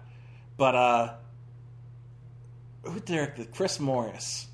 Chris Morris uh, teamed up with his radio producer, Armando Iannucci. Ha! Huh, there's Iannucci. So he's maybe another guy. Um, what's his other stuff? Film. He's only done the four four lions and the Double, which is Jesse Eisenberg and Mia Wasikowska, British black comedy thriller directed by Richard Ayoade. Oh, I didn't know he directed. Based on The Double by Fyodor Dostoevsky? Huh. Interesting. I have to check that out. So I guess he only wrote that. Oh no, he appeared in it. His only he also did uh, Mr. Wrong's 82 8245 through 8249 and 117. That's a that's a title. Uh, mentally disturbed man taking care of a friend's Doberman Pinscher uh, while she's away. Dog talks to him, convinces the nameless protagonist that he is on trial for everything he's done wrong in his life. I am up for this. Uh, maybe give it to Chris Morris. Uh, he's directed some Alan Partridge, v, some episodes of Veep. So he worked IT Crowd. He appeared on. Okay, appeared on IT Crowd. Um, but he works with Iannucci on Veep. So maybe is he like something else? Is he more known for? Uh, does he not want to work? Because he's his uh his his behind the scenes stuff is not very well. Like it, he he seems to be more known for appearing in stuff than directing and writing. Like there's one vo- like there's one there's one short there's that short film Four Lions and then he's got a movie coming up this year that's just untitled.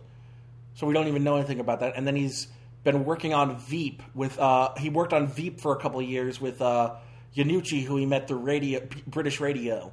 So does he like do stand up or like I'm trying to I'm trying to uh, does he do sketch comedy? Does he do which like what is he um why isn't he not working cuz he could eas- I could easily see him doing a lot of this black humor style um satire.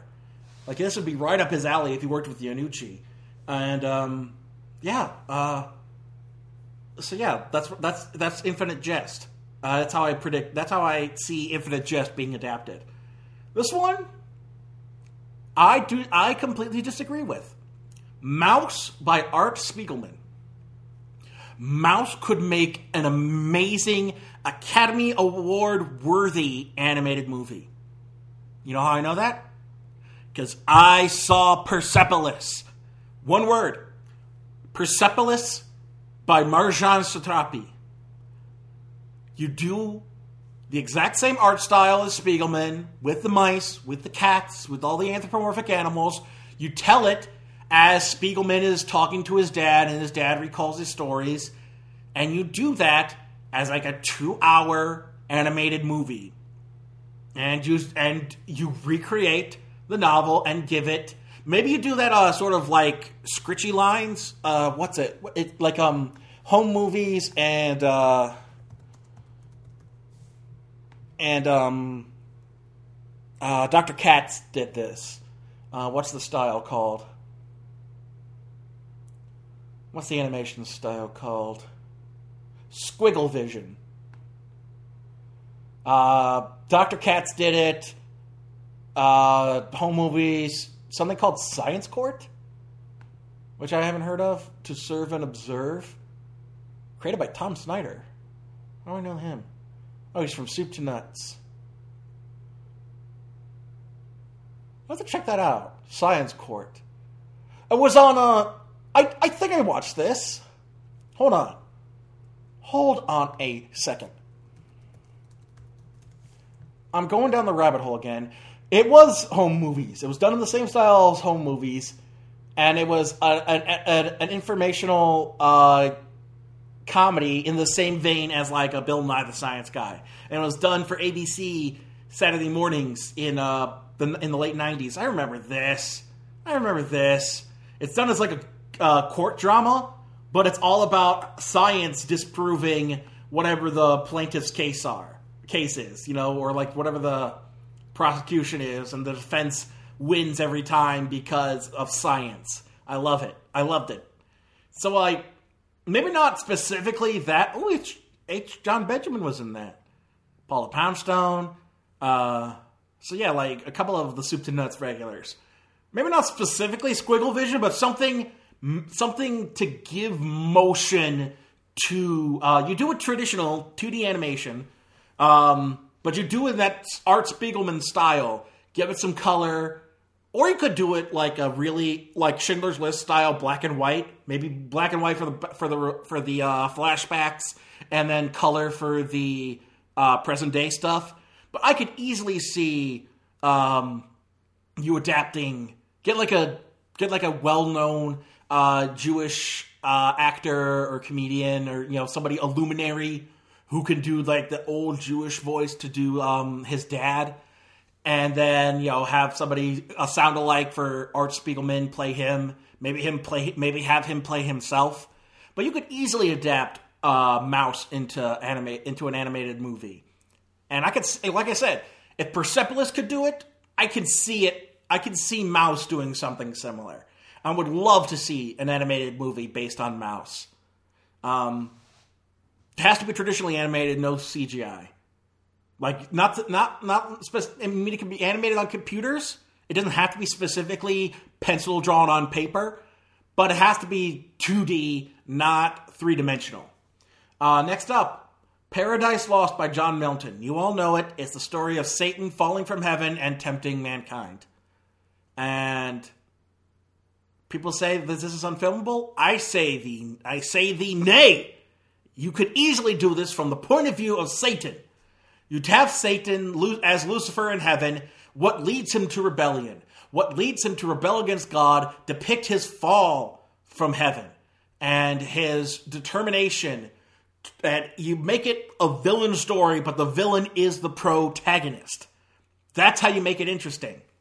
You could easily do a, a fall from grace story of, of the creation of the devil as we know him. You could easily do that as a biblical epic, like a biblical epic fantasy.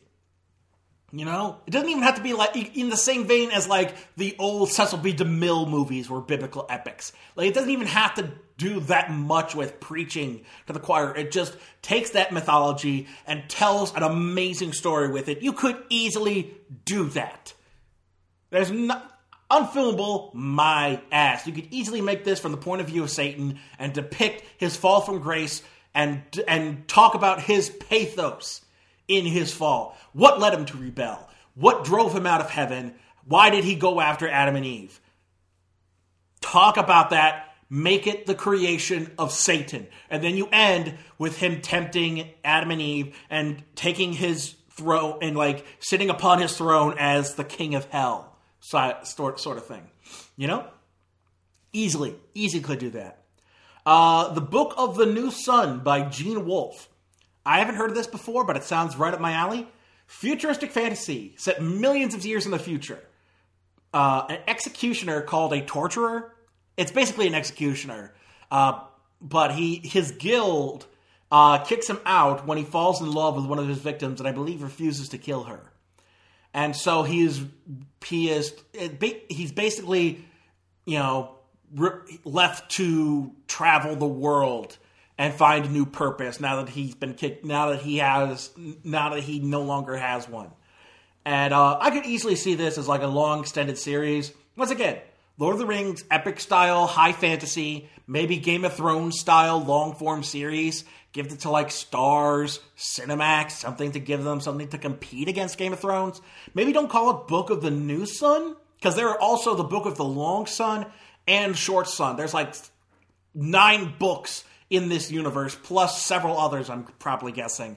You could easily do is like call it like the Book of the Sun and make it just that, period. Book of the Sun. The Book of the Sun and make it about this universe. Nope. Then, then, you don't have to rename it stuff from season to season. Just call it Book of the Sun. Be done with it. I could easily see that as a long form Game of Thrones style epic fantasy. Uh, next one Cosmicomics by Italo Calvino.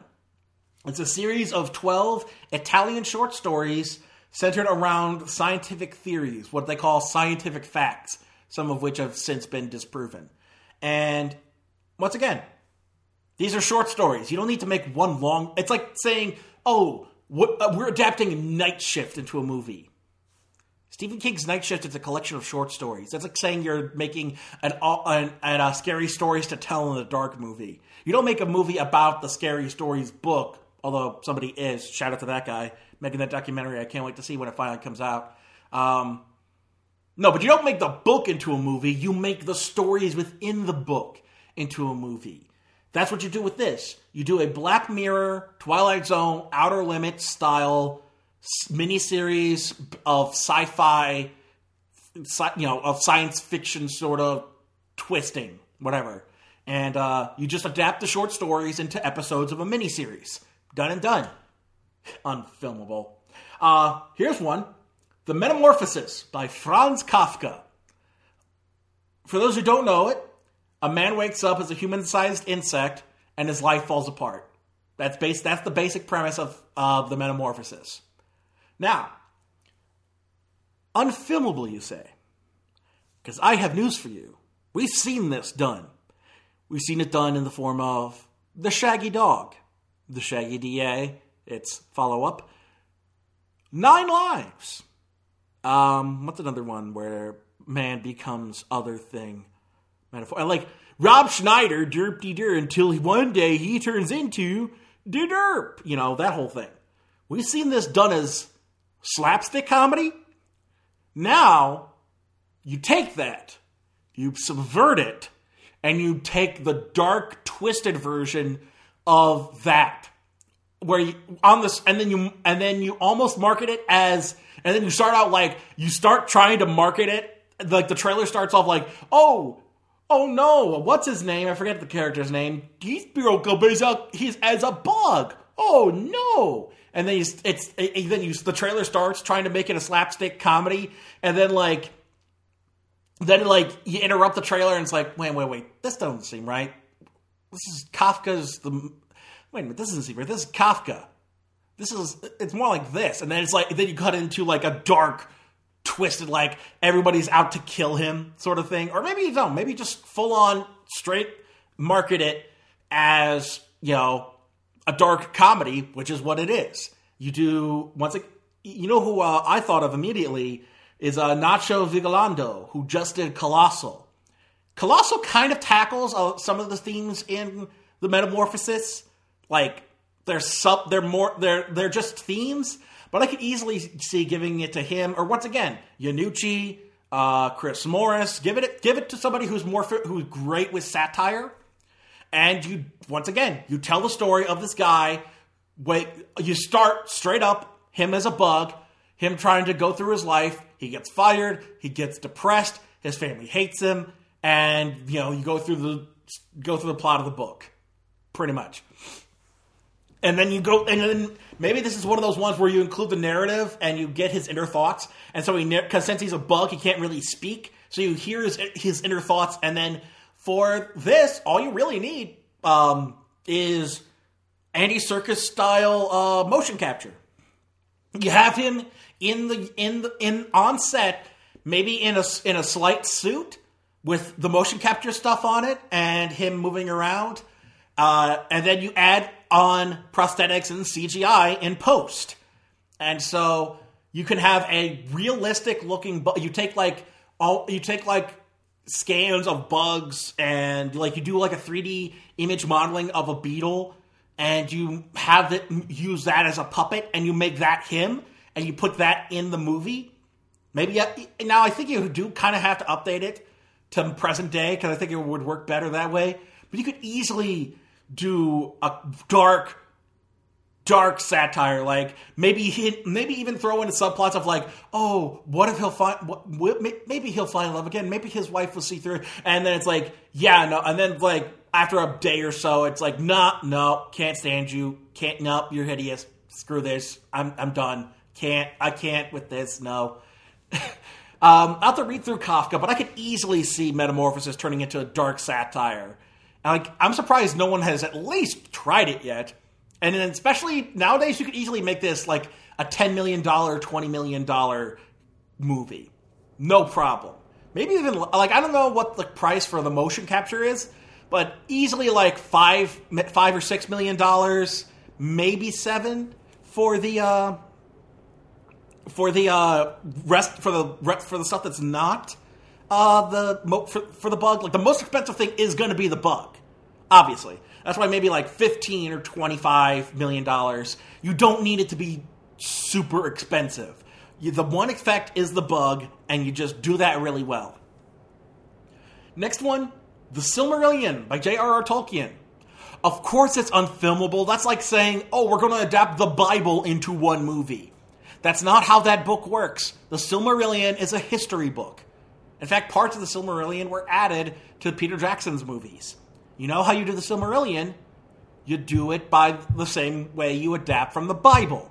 You take individual stories from the Silmarillion and from the other Apocrypha, the other you know extended universe uh, stuff that uh, Tolkien made, and you adapt those individual stories into films.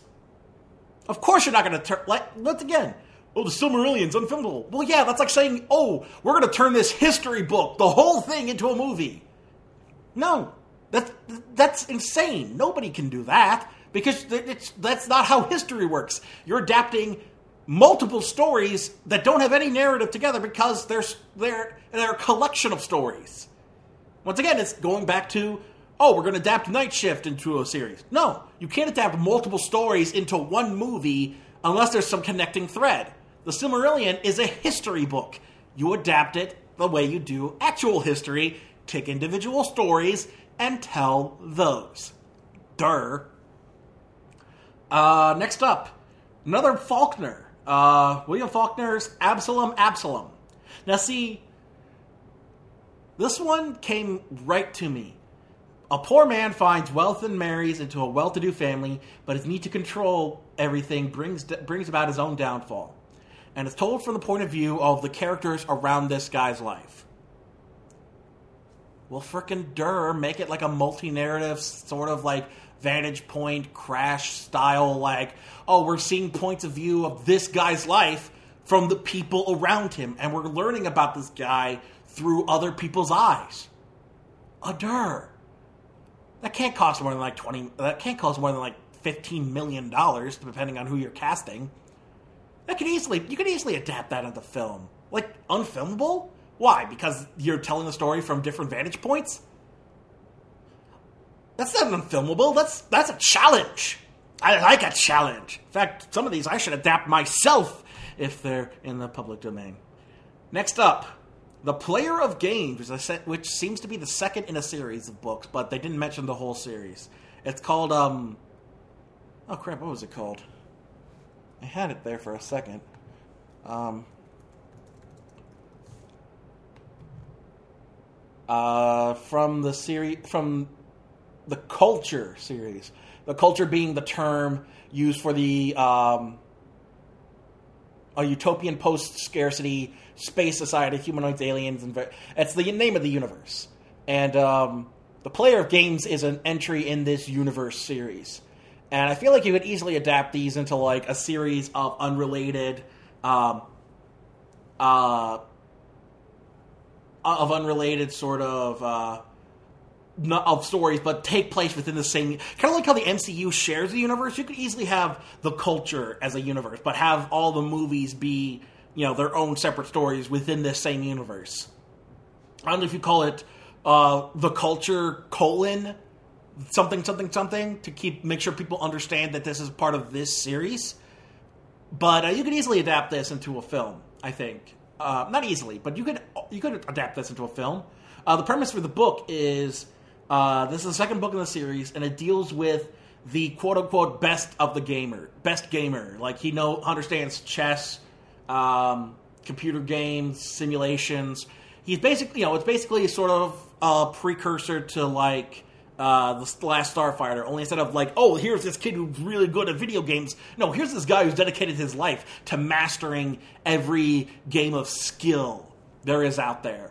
And the last one is by a an empire who who uses this game to determine social rank and political status. And if you win the game, you essentially become the emperor.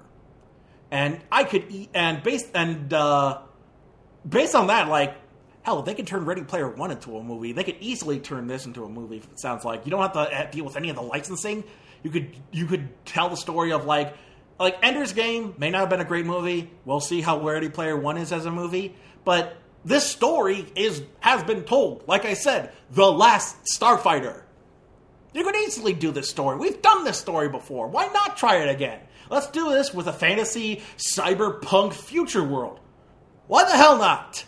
What's the first one in the series about? Consider Phlebas. Novel revolves around the Id- Idiran culture war, and Banks plays on that theme on the, by presenting various microcosms of that conflict. Oh, the first one is a war movie. Okay. Or with galaxy spanning conflict, a culture mind fleeing. And, okay. When are these published? 1987, so they're not in the public domain. I don't know who owns the rights to those. You could easily tackle this into like uh, maybe a Game of Thrones style long form series uh, where each book is a season of the of the show. I could see something like that. How many series are in this? Uh, in this um, series, like how many books are in this series? What do we got? Um, books in the series. One, two, three, four, five, six, seven, eight, nine, ten. Ten season series. That's actually pretty good. Um, yeah. Once again, like Ready Player One, Ed, uh, Ender's Game, Last Starfighter. We've told this story before, and it's mostly worked for the most part. You know, it's kind of worked for the most part. Here, you just do it cyberpunk future, you know, future sci-fi fantasy, sci fantasy. There you go. There's a term for you. Sci fantasy. It's what we call Star Wars. Um, next up, The Female Man by Joanna Russ. Uh, the premise there is four women living in parallel worlds meet when their worlds start to cross over into each other, and through their interaction, they learn uh, how they're you know you know they learn they kind of gain a better understanding on feminism and feminine identity based on their experiences, and then learning from one another. They could easily make this for ten million dollars, depending on how big you want to go. Because I know like one universe, one universe is uh, Utopia, where the men have died out. One universe is a war, literal battle of the sexes, where the men and women are at war with one another. One is the seventies, and one is the Great Depression. So maybe 25 million, 30 million, if you want to go for like really well done costuming and design and production design. But have a couple of women write it. Have a, get a woman to direct it. There are plenty of amazing women directors out there. You could easily find. All you have to do is pick a pick a uh, a female director with with some with some history in not only feminist theory but uh, but also producing sort of like sci-fi and fantasy. Get someone like that. Maybe an a- ooh thought Ava DuVernay coming off a Wrinkle in Time, so she's got his. So now she's got fantasy under her belt. Let Ava DuVernay direct, and let her pick the writers, or maybe have a couple of women. Maybe have a couple of women do drafts. Maybe have maybe when it's like all when it's like five names up there, they're all women. I'm behind this. I'm all behind this. I'm interested. This, this sounds. All these books sound interesting, and I want to check them out. Which is why I'm going to do this. I'm gonna do this. I'm gonna set time out this week and get some reading done. I'm gonna. I want to try a book podcast. The, this stuff, I'm gonna have to. I'm good thing I made a note of it because I want to check out these books at some point. But I'm gonna. I want to start doing a book podcast, and I wanted to do it. Do it as like a conjunction of like support your local library. This is what I got at the library this week, sort of thing. And um, yeah, I'm gonna try it. I'm gonna try and record it this week. I'm gonna, I'm gonna, and I want you to hold, want y'all to hold me to it. Um, uh, I think I'll. I, I wanted to start with Mudbound. That's what I picked for my starter. I think I need to just do that. Um, anyway, yeah, all these sound amazing. Um, next up, Deathless by Catherynne Valente. Uh, premise is sort of a a uh, a sort of revisionist sort of uh, new interpretation of Russian folklore. It basically takes a villainous folklore figure from Russian mythology, the uh, Koshchei, the Koshchei, the uh, death, Koshchei the deathless, deathless, and it's basically a story of Persephone, but with a lot more um, Stalinist Russian and, and like Russian myth, uh, mythology and folklore I just like aside from the fact that Russia is basically being a complete and utter douchebag under Putin, and they're just like complete, rep, completely like for the most part, they're being their government is being completely reprehensible. Aside from that, Like, I don't see anything wrong with you know wanting to support Russian history and mytho- and mythology and imagery and wanting to you know because there's interesting stories there. You know, there's a lot of interesting like and think of all the amazing music that has come out of that, especially like pre 20th century Russia. Like there's a there's a vast history there that most of us in America don't really know. And I feel like a lot of uh, I feel like I feel like that's a thing. Like we like we should take like intro like history courses. There should be like basic intro level history courses to like, oh, if you're interested in this part of the world's history, here's this. I feel like that should be a curriculum in high schools. I don't know. But uh, yeah, Animal Farm esque satire of Stalinist Russia, make it like a romantic fantasy, and sort of like a take on the Persephone myth, where uh, Persephone is the woman who falls in love with Hades. Well, not falls in love with, but is uh, forced to marry Hades in order to explain the seasons. Uh, this sounds like something similar, where a woman uh, is grows up a revolutionary uh, during the uh, Bolshevik Revolution, and eventually fa- meets the meets uh, Koshchei, and there not only get becomes his bride, but also brings about his undoing. I could see that. I can see like a woman takes on the devil sort of storyline. But to read the book, we'll see how we'll see how it turns out. But uh, I can see that working. And then lastly, we've got Jack Glass by Adam Roberts. Um, premise there is a murder mystery set in the far future, detailing the means and reasoning behind a series of murders by the titular Jack Glass. And from what I hear, it's considered like a mix of Golden Age sci fi, which is the 40s and 50s, with Golden Age uh, crime writing. So basically, it's like a, a retro futuristic um, noir film. Cool. And like it's very satirical and sub- and subversive. Sure. Uh, give it to somebody who's uh, give it to give it to like um Rian Johnson. Rian Johnson's good with noir. He did great with uh he's he, he's able to handle sci-fi no problem. And uh yeah. Rian Johnson directing directing Jack Glass. I'm down with that. Sure. I'll have to read the book to see uh, if that's up his alley, but yeah, I could I could totally see that working. Like retro futuristic uh, noir film. You know, so it's like Blade Runner if it was made in the in the four, in the fifties idea of the future instead of the eighties idea of the future. Kind of, but it's but it's about uh, we get to learn from we get to learn about why somebody became a murderer. It sounds interesting. They didn't give too much away. That's the kind of like hinted around like what exactly the premise is.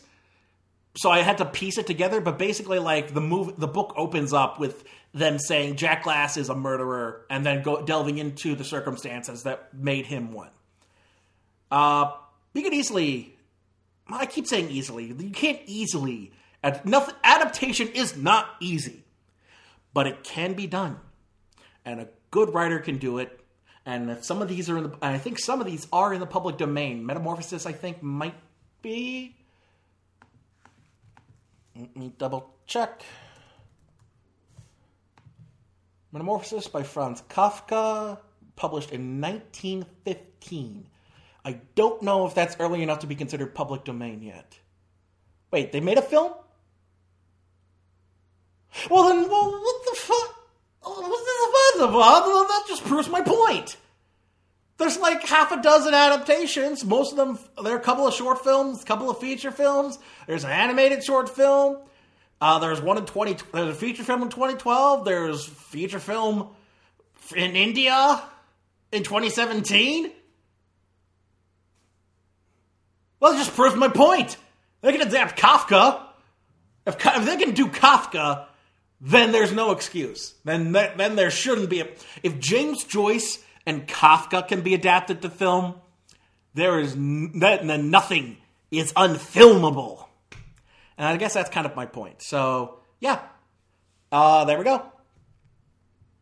That that's that's my look at unfilmable movies, uh, unfilmable movies, at unfilmable books, and how that kind of idea is silly in retrospect because hey, we've made uh, uh, you know Ulysses by James Joyce and uh, The Metamorphosis by Franz Kafka into a movie, And apparently Kafka's been done multiple times, so why not?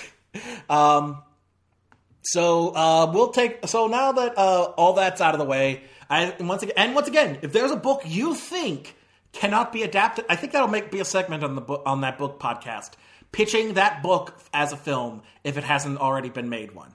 So uh, if you have suggestions for uh, books that you think are unfilmable and uh, and want to comment on that, say.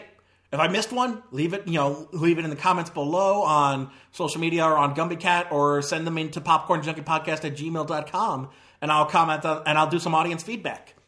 Uh, but right now, let's do a quick trailer talk. Uh, next up, we're getting the we're heading into March. Oh my god, where it's almost it's almost March, you guys. Holy crap! Anyway, um, this uh, uh, March second brings us uh, a, brings us another three movies. First up, Eli Roth's remake of Death Wish, starring Bruce Willis. The U.S. is home to 125 uh, million families. Yes, Dad, you've told me like a billion times. One in four will become victims of a crime. What if your family was next?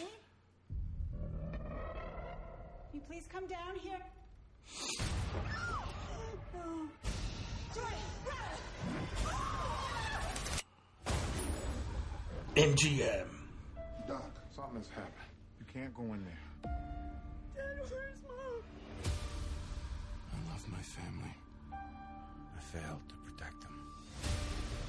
I'm sorry, Dr. Kersey, nothing yet. So there's nothing that I can do? Is that what you're saying? God. Faith. Uh, Michael Chiklis and looks like Bruce Willis's uh, older brother. If a man really wants to protect what's his, That sounded like a fart. do it for him. Did anybody else hear that? The men who did it are out there. I'm gonna hunt them down. Yeah, dude, sorry. I saw this already. It's called The Punisher. We're closed, pal. You're Joey, right? Yeah? Well, kill my wife. Who else was there? I don't know anything else. You're not gonna kill me. No, Jack is. Yeah, see, with Eli Roth directing this, I'm assuming it's probably going to be more emphasis on the kills than about the, the characters, because that's who he is. He's a he's a gore fiend. You're not a cop. Somebody has to do it. Everybody's watching this viral video. Is this dude right for taking the law into his own hands? Is he a hero? How far is too far for justice? I'll say, someone took my wife. Look, this isn't justice. This is vengeance. There's a difference. I feel like I feel like these kinds of wish these, these uh. Yeah, get it? Well, whatever you're doing, keep it up. Okay, I will. Get it? Get it? Because he's killing people, whatever he's doing. Keep it up, get it? Although it's written by Joe Carnahan, so it could be good. Um, Joe Carnahan was the guy who, I believe, wrote and directed The Grey, uh, which is one of my favorite movies of 2012.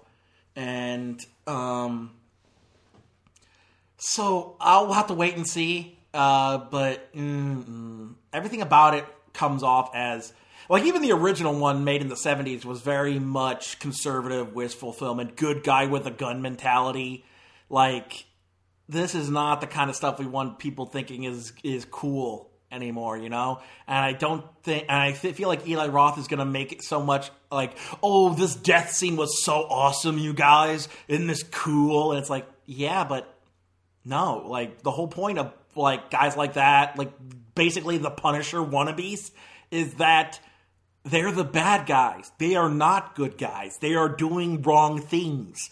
They're not seeking justice. They are seeking vengeance.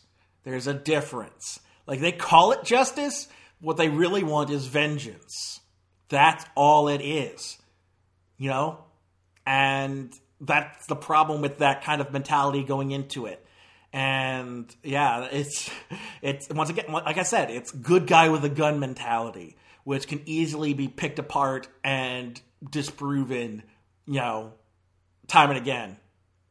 But, but I'm not going into the real life uh, politics with that. I'm just saying, even theoretically, that, that thing is is is all just mach- ma- macho wish fulfillment ultimately, and uh, I feel like that's not the kind of stuff we need uh, anymore. You know, it's kind of a relic, so to speak. But uh, we'll have to wait and see. Next up, uh, one that was slated to come out last year and pushed ahead till now, the animated movie Gnome Alone. Makes two movies coming out this year, this month, this next month with the with gnome in the title. This is it, Chloe. Our new house. From the producer of Shrek. Glad to see someone's finally moving into Frankenstein's castle. Is that Josh Gad? Liam, strong and silent. I like it. Every house has its secrets. Uh, what's with all the tiny Santas? They're garden gnomes. Then why aren't they in the garden? And Chloe's. God, my microwave is newer than hers. Her house looks. Her house is gnome exception. You get it? Remain calm, human. This is worse than I thought. What do you want? We gnomes are here to guard this house from creatures from another dimension. Wow.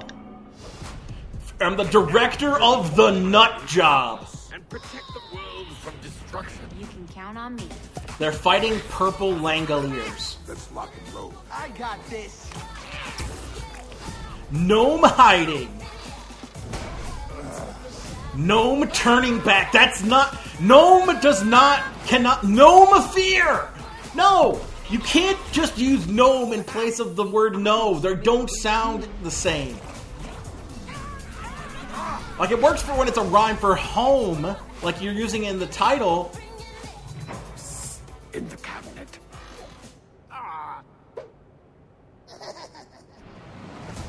Becky, Josh Peck. Oh no. Becky G. Okay. Who the hell is Becky G and why is she being used as a selling point? Hold on a second.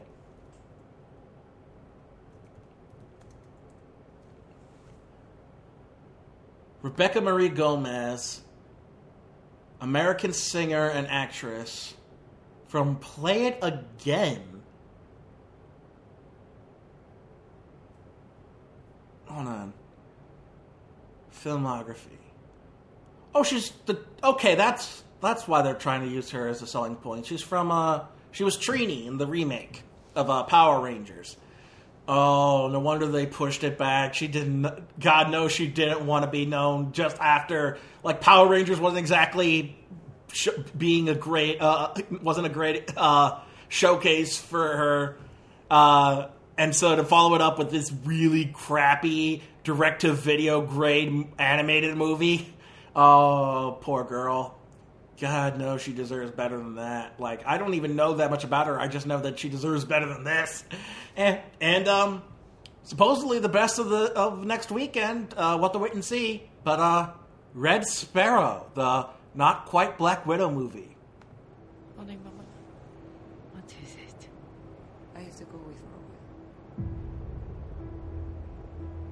Even though we're in Russia, we speak in English so that audience can understand.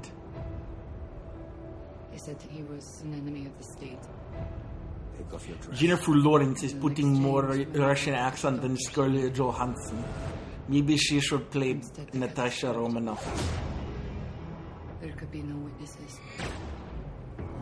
So they gave me a choice. Die or become a sparrow. I don't know why they call us sparrows. Like we're space, so I get the. I guess they don't want to call us cuckoos because that would be too on the nose. But uh, why are we sparrows? Like, like maybe red, red ravens, red, uh, red hawks,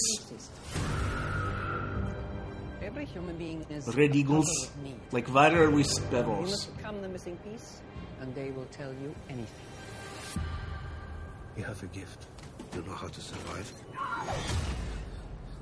This is what you were meant to do. This more. Treasure in the government. His last known contact is an American. Get close to him. I don't get why bathing suits go, go cross body like that. It seems very silly and or overly ornate. In the game of deception, this is very terrible Russian accent. And make these men. This is this is Boris and level. She will become a mister.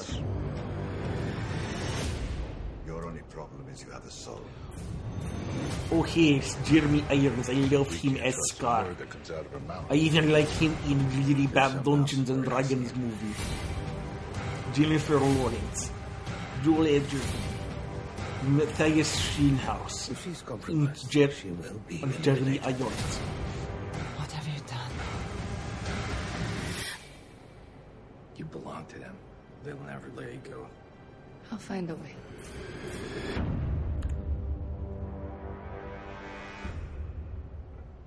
Yeah, Red Sparrow looks good. Uh, don't mind my terrible Russian accent. I, I am not very good. Uh, yeah, I, I mean, I'm not, I am not over top like Moose in Square, but I try to be subtle. I try to be subtle with my accent. Now I'm going into German, and now I'm going into Deutsch. I was better at German uh, accents than I was at uh, than the, the Russian. I mean, they're they're kind of similar, but uh, uh, German came more naturally. It must be must be because it's in blood in my blood. yeah. Anyway, uh, next weekend, uh, not exact, kind of a downgrade. Uh, we'll have to wait and see about Death Wish, and then of course, you know, there are two gnome movies for kids in the same month when they both could easily be released direct to video. Why were these direct to video? I'm gonna have to look into this. This is gonna have to take weeks of um, weeks of investigative journalism on my end. Why are these movies going into theaters when they should be released direct to video? What the hell? Anyway, uh, that about does it for this week, which means it is time for the plugs. If you're listening to this podcast, you are most likely listening to us on I, on uh, our homepage at GumbieCatNetworks.com. And if you want to stay tuned with, uh, stay up to date with all the episodes, all you have to do is favorite that page. Go to Gum, GumbieCat Networks, G U M B I E C A T Networks.com, and uh, follow Popcorn Junkie Podcast, which is uh, slash popcorn dash junkie, and click favorite, and all of the episodes will be there for you. Uh, you can also, uh, now that we're through Libsyn, uh, we can we should be on most of your uh, uh, podcast feeds, Google Play, iTunes. I believe we're up to date, and we're also on Spotify now.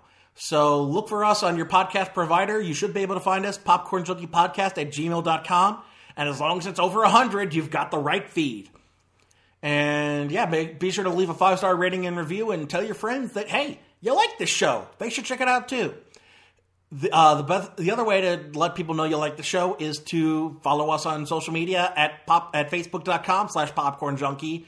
And there you'll find updates on all of the new episodes as they come out, as well as major announcements. Uh, I, I think I'd have to switch from having just a Twitch channel to maybe starting on YouTube.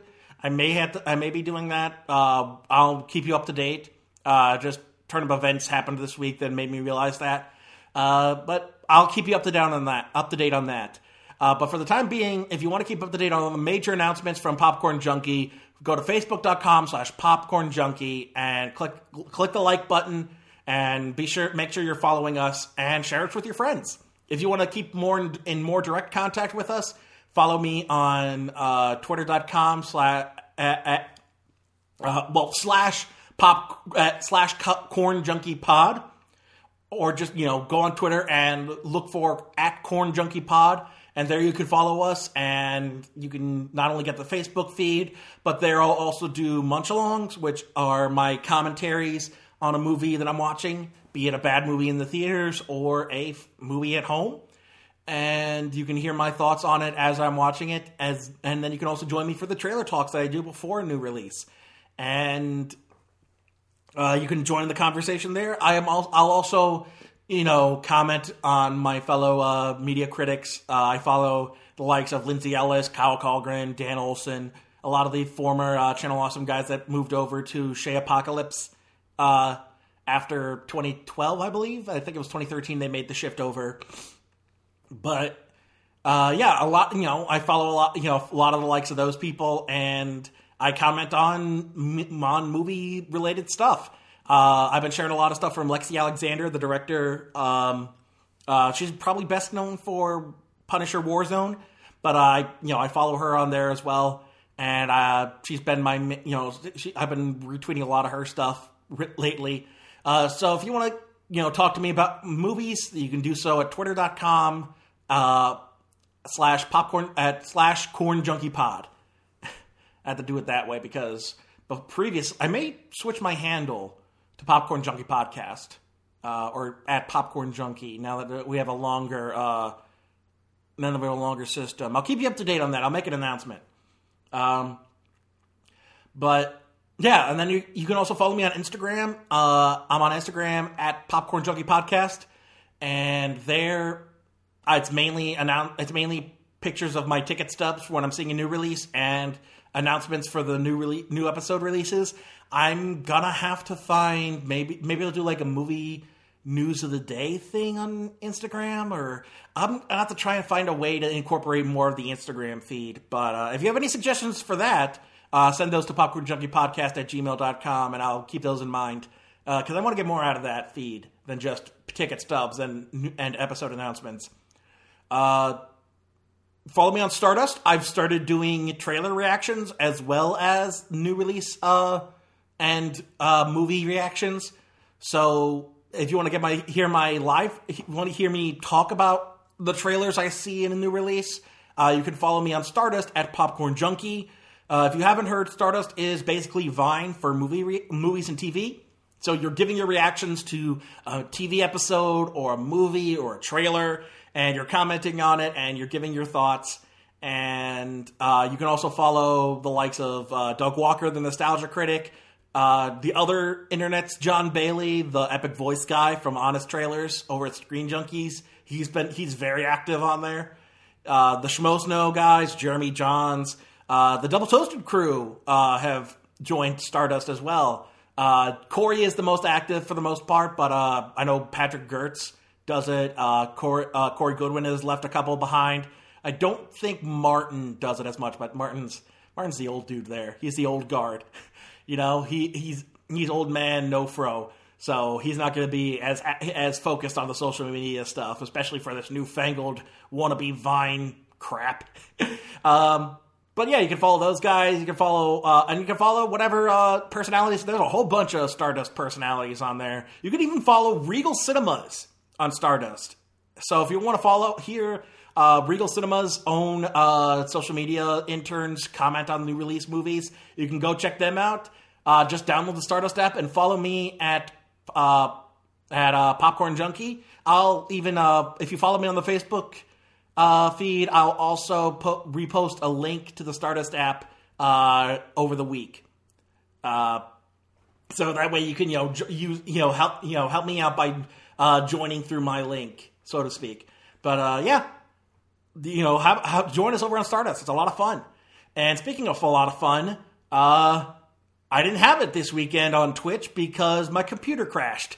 I had I had my first ever blue screen of death. It's the new up new and new and new and uh, newly updated Windows 10 blue screen of death. So it's not as jarring as the classic uh, blue screen of death but yeah, my my Windows PC crashed and I could not stream this weekend. But uh, if you want to join me, I'm usually streaming on Saturdays from noon to 6 p.m. Eastern Time. Uh, currently, I'm playing uh, Star, uh, Star Wars Battlefront 2 Classic from 2005, uh, right around the time of the Revenge of the Sith release. It was a tie in to that. And I'm playing through the campaign mode of that. And I just finished Pokemon Red and I've moved on to Pokemon the trading card game for the Game Boy Color. And uh, our our um our last Nuzlocke ended in tragedy, so I'm gonna try something new for the next one. And, I'll, and if you want to find out, follow me on twitch.tv slash popcorn junkie PWH. That's short for popcorn junkie plays with himself. So if you want to watch me play with myself, join me on twitch.tv every Saturday, normally from noon to 6, uh, or from 1 to 7, depending on if I can wake up in the morning. But, you know, join me over there on, on Saturdays at twitch.tv slash popcorn junkie PWH. And if there's anything else, I think that's all the extra social media stuff you can follow me on. So if there's anything else you want to say to me, any kind of feedback you want to give, your suggestions for unfilmable books, your um, you know how bad, how terrible was my Russian accent, uh, send all of that to popcornjunkiepodcast at gmail.com and I'll either do listener feedback on the show or I'll you know reply to you privately if you would prefer. Uh, make sure to let me know, uh, and uh, make sure to let me know. Uh, otherwise, I, I, you know I'll, I'll, always double check with you uh, to see if you're okay with me, you know, sharing this on the podcast. Uh, that about does it for this week. Until next time, I'm John Bailey, and if an acting coach tells you to play another ethnicity in real life, they're a terrible person, and you should never do that.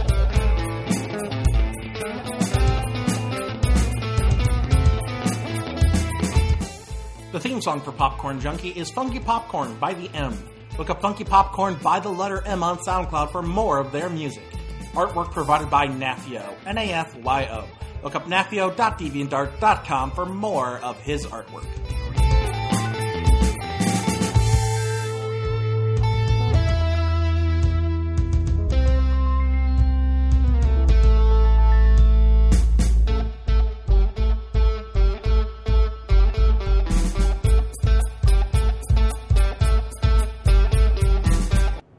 I guess that was an extended trailer. It went on for a bit longer. Uh, I'll have to cut that part out. I'll have to a little, make a little edit there later. But um,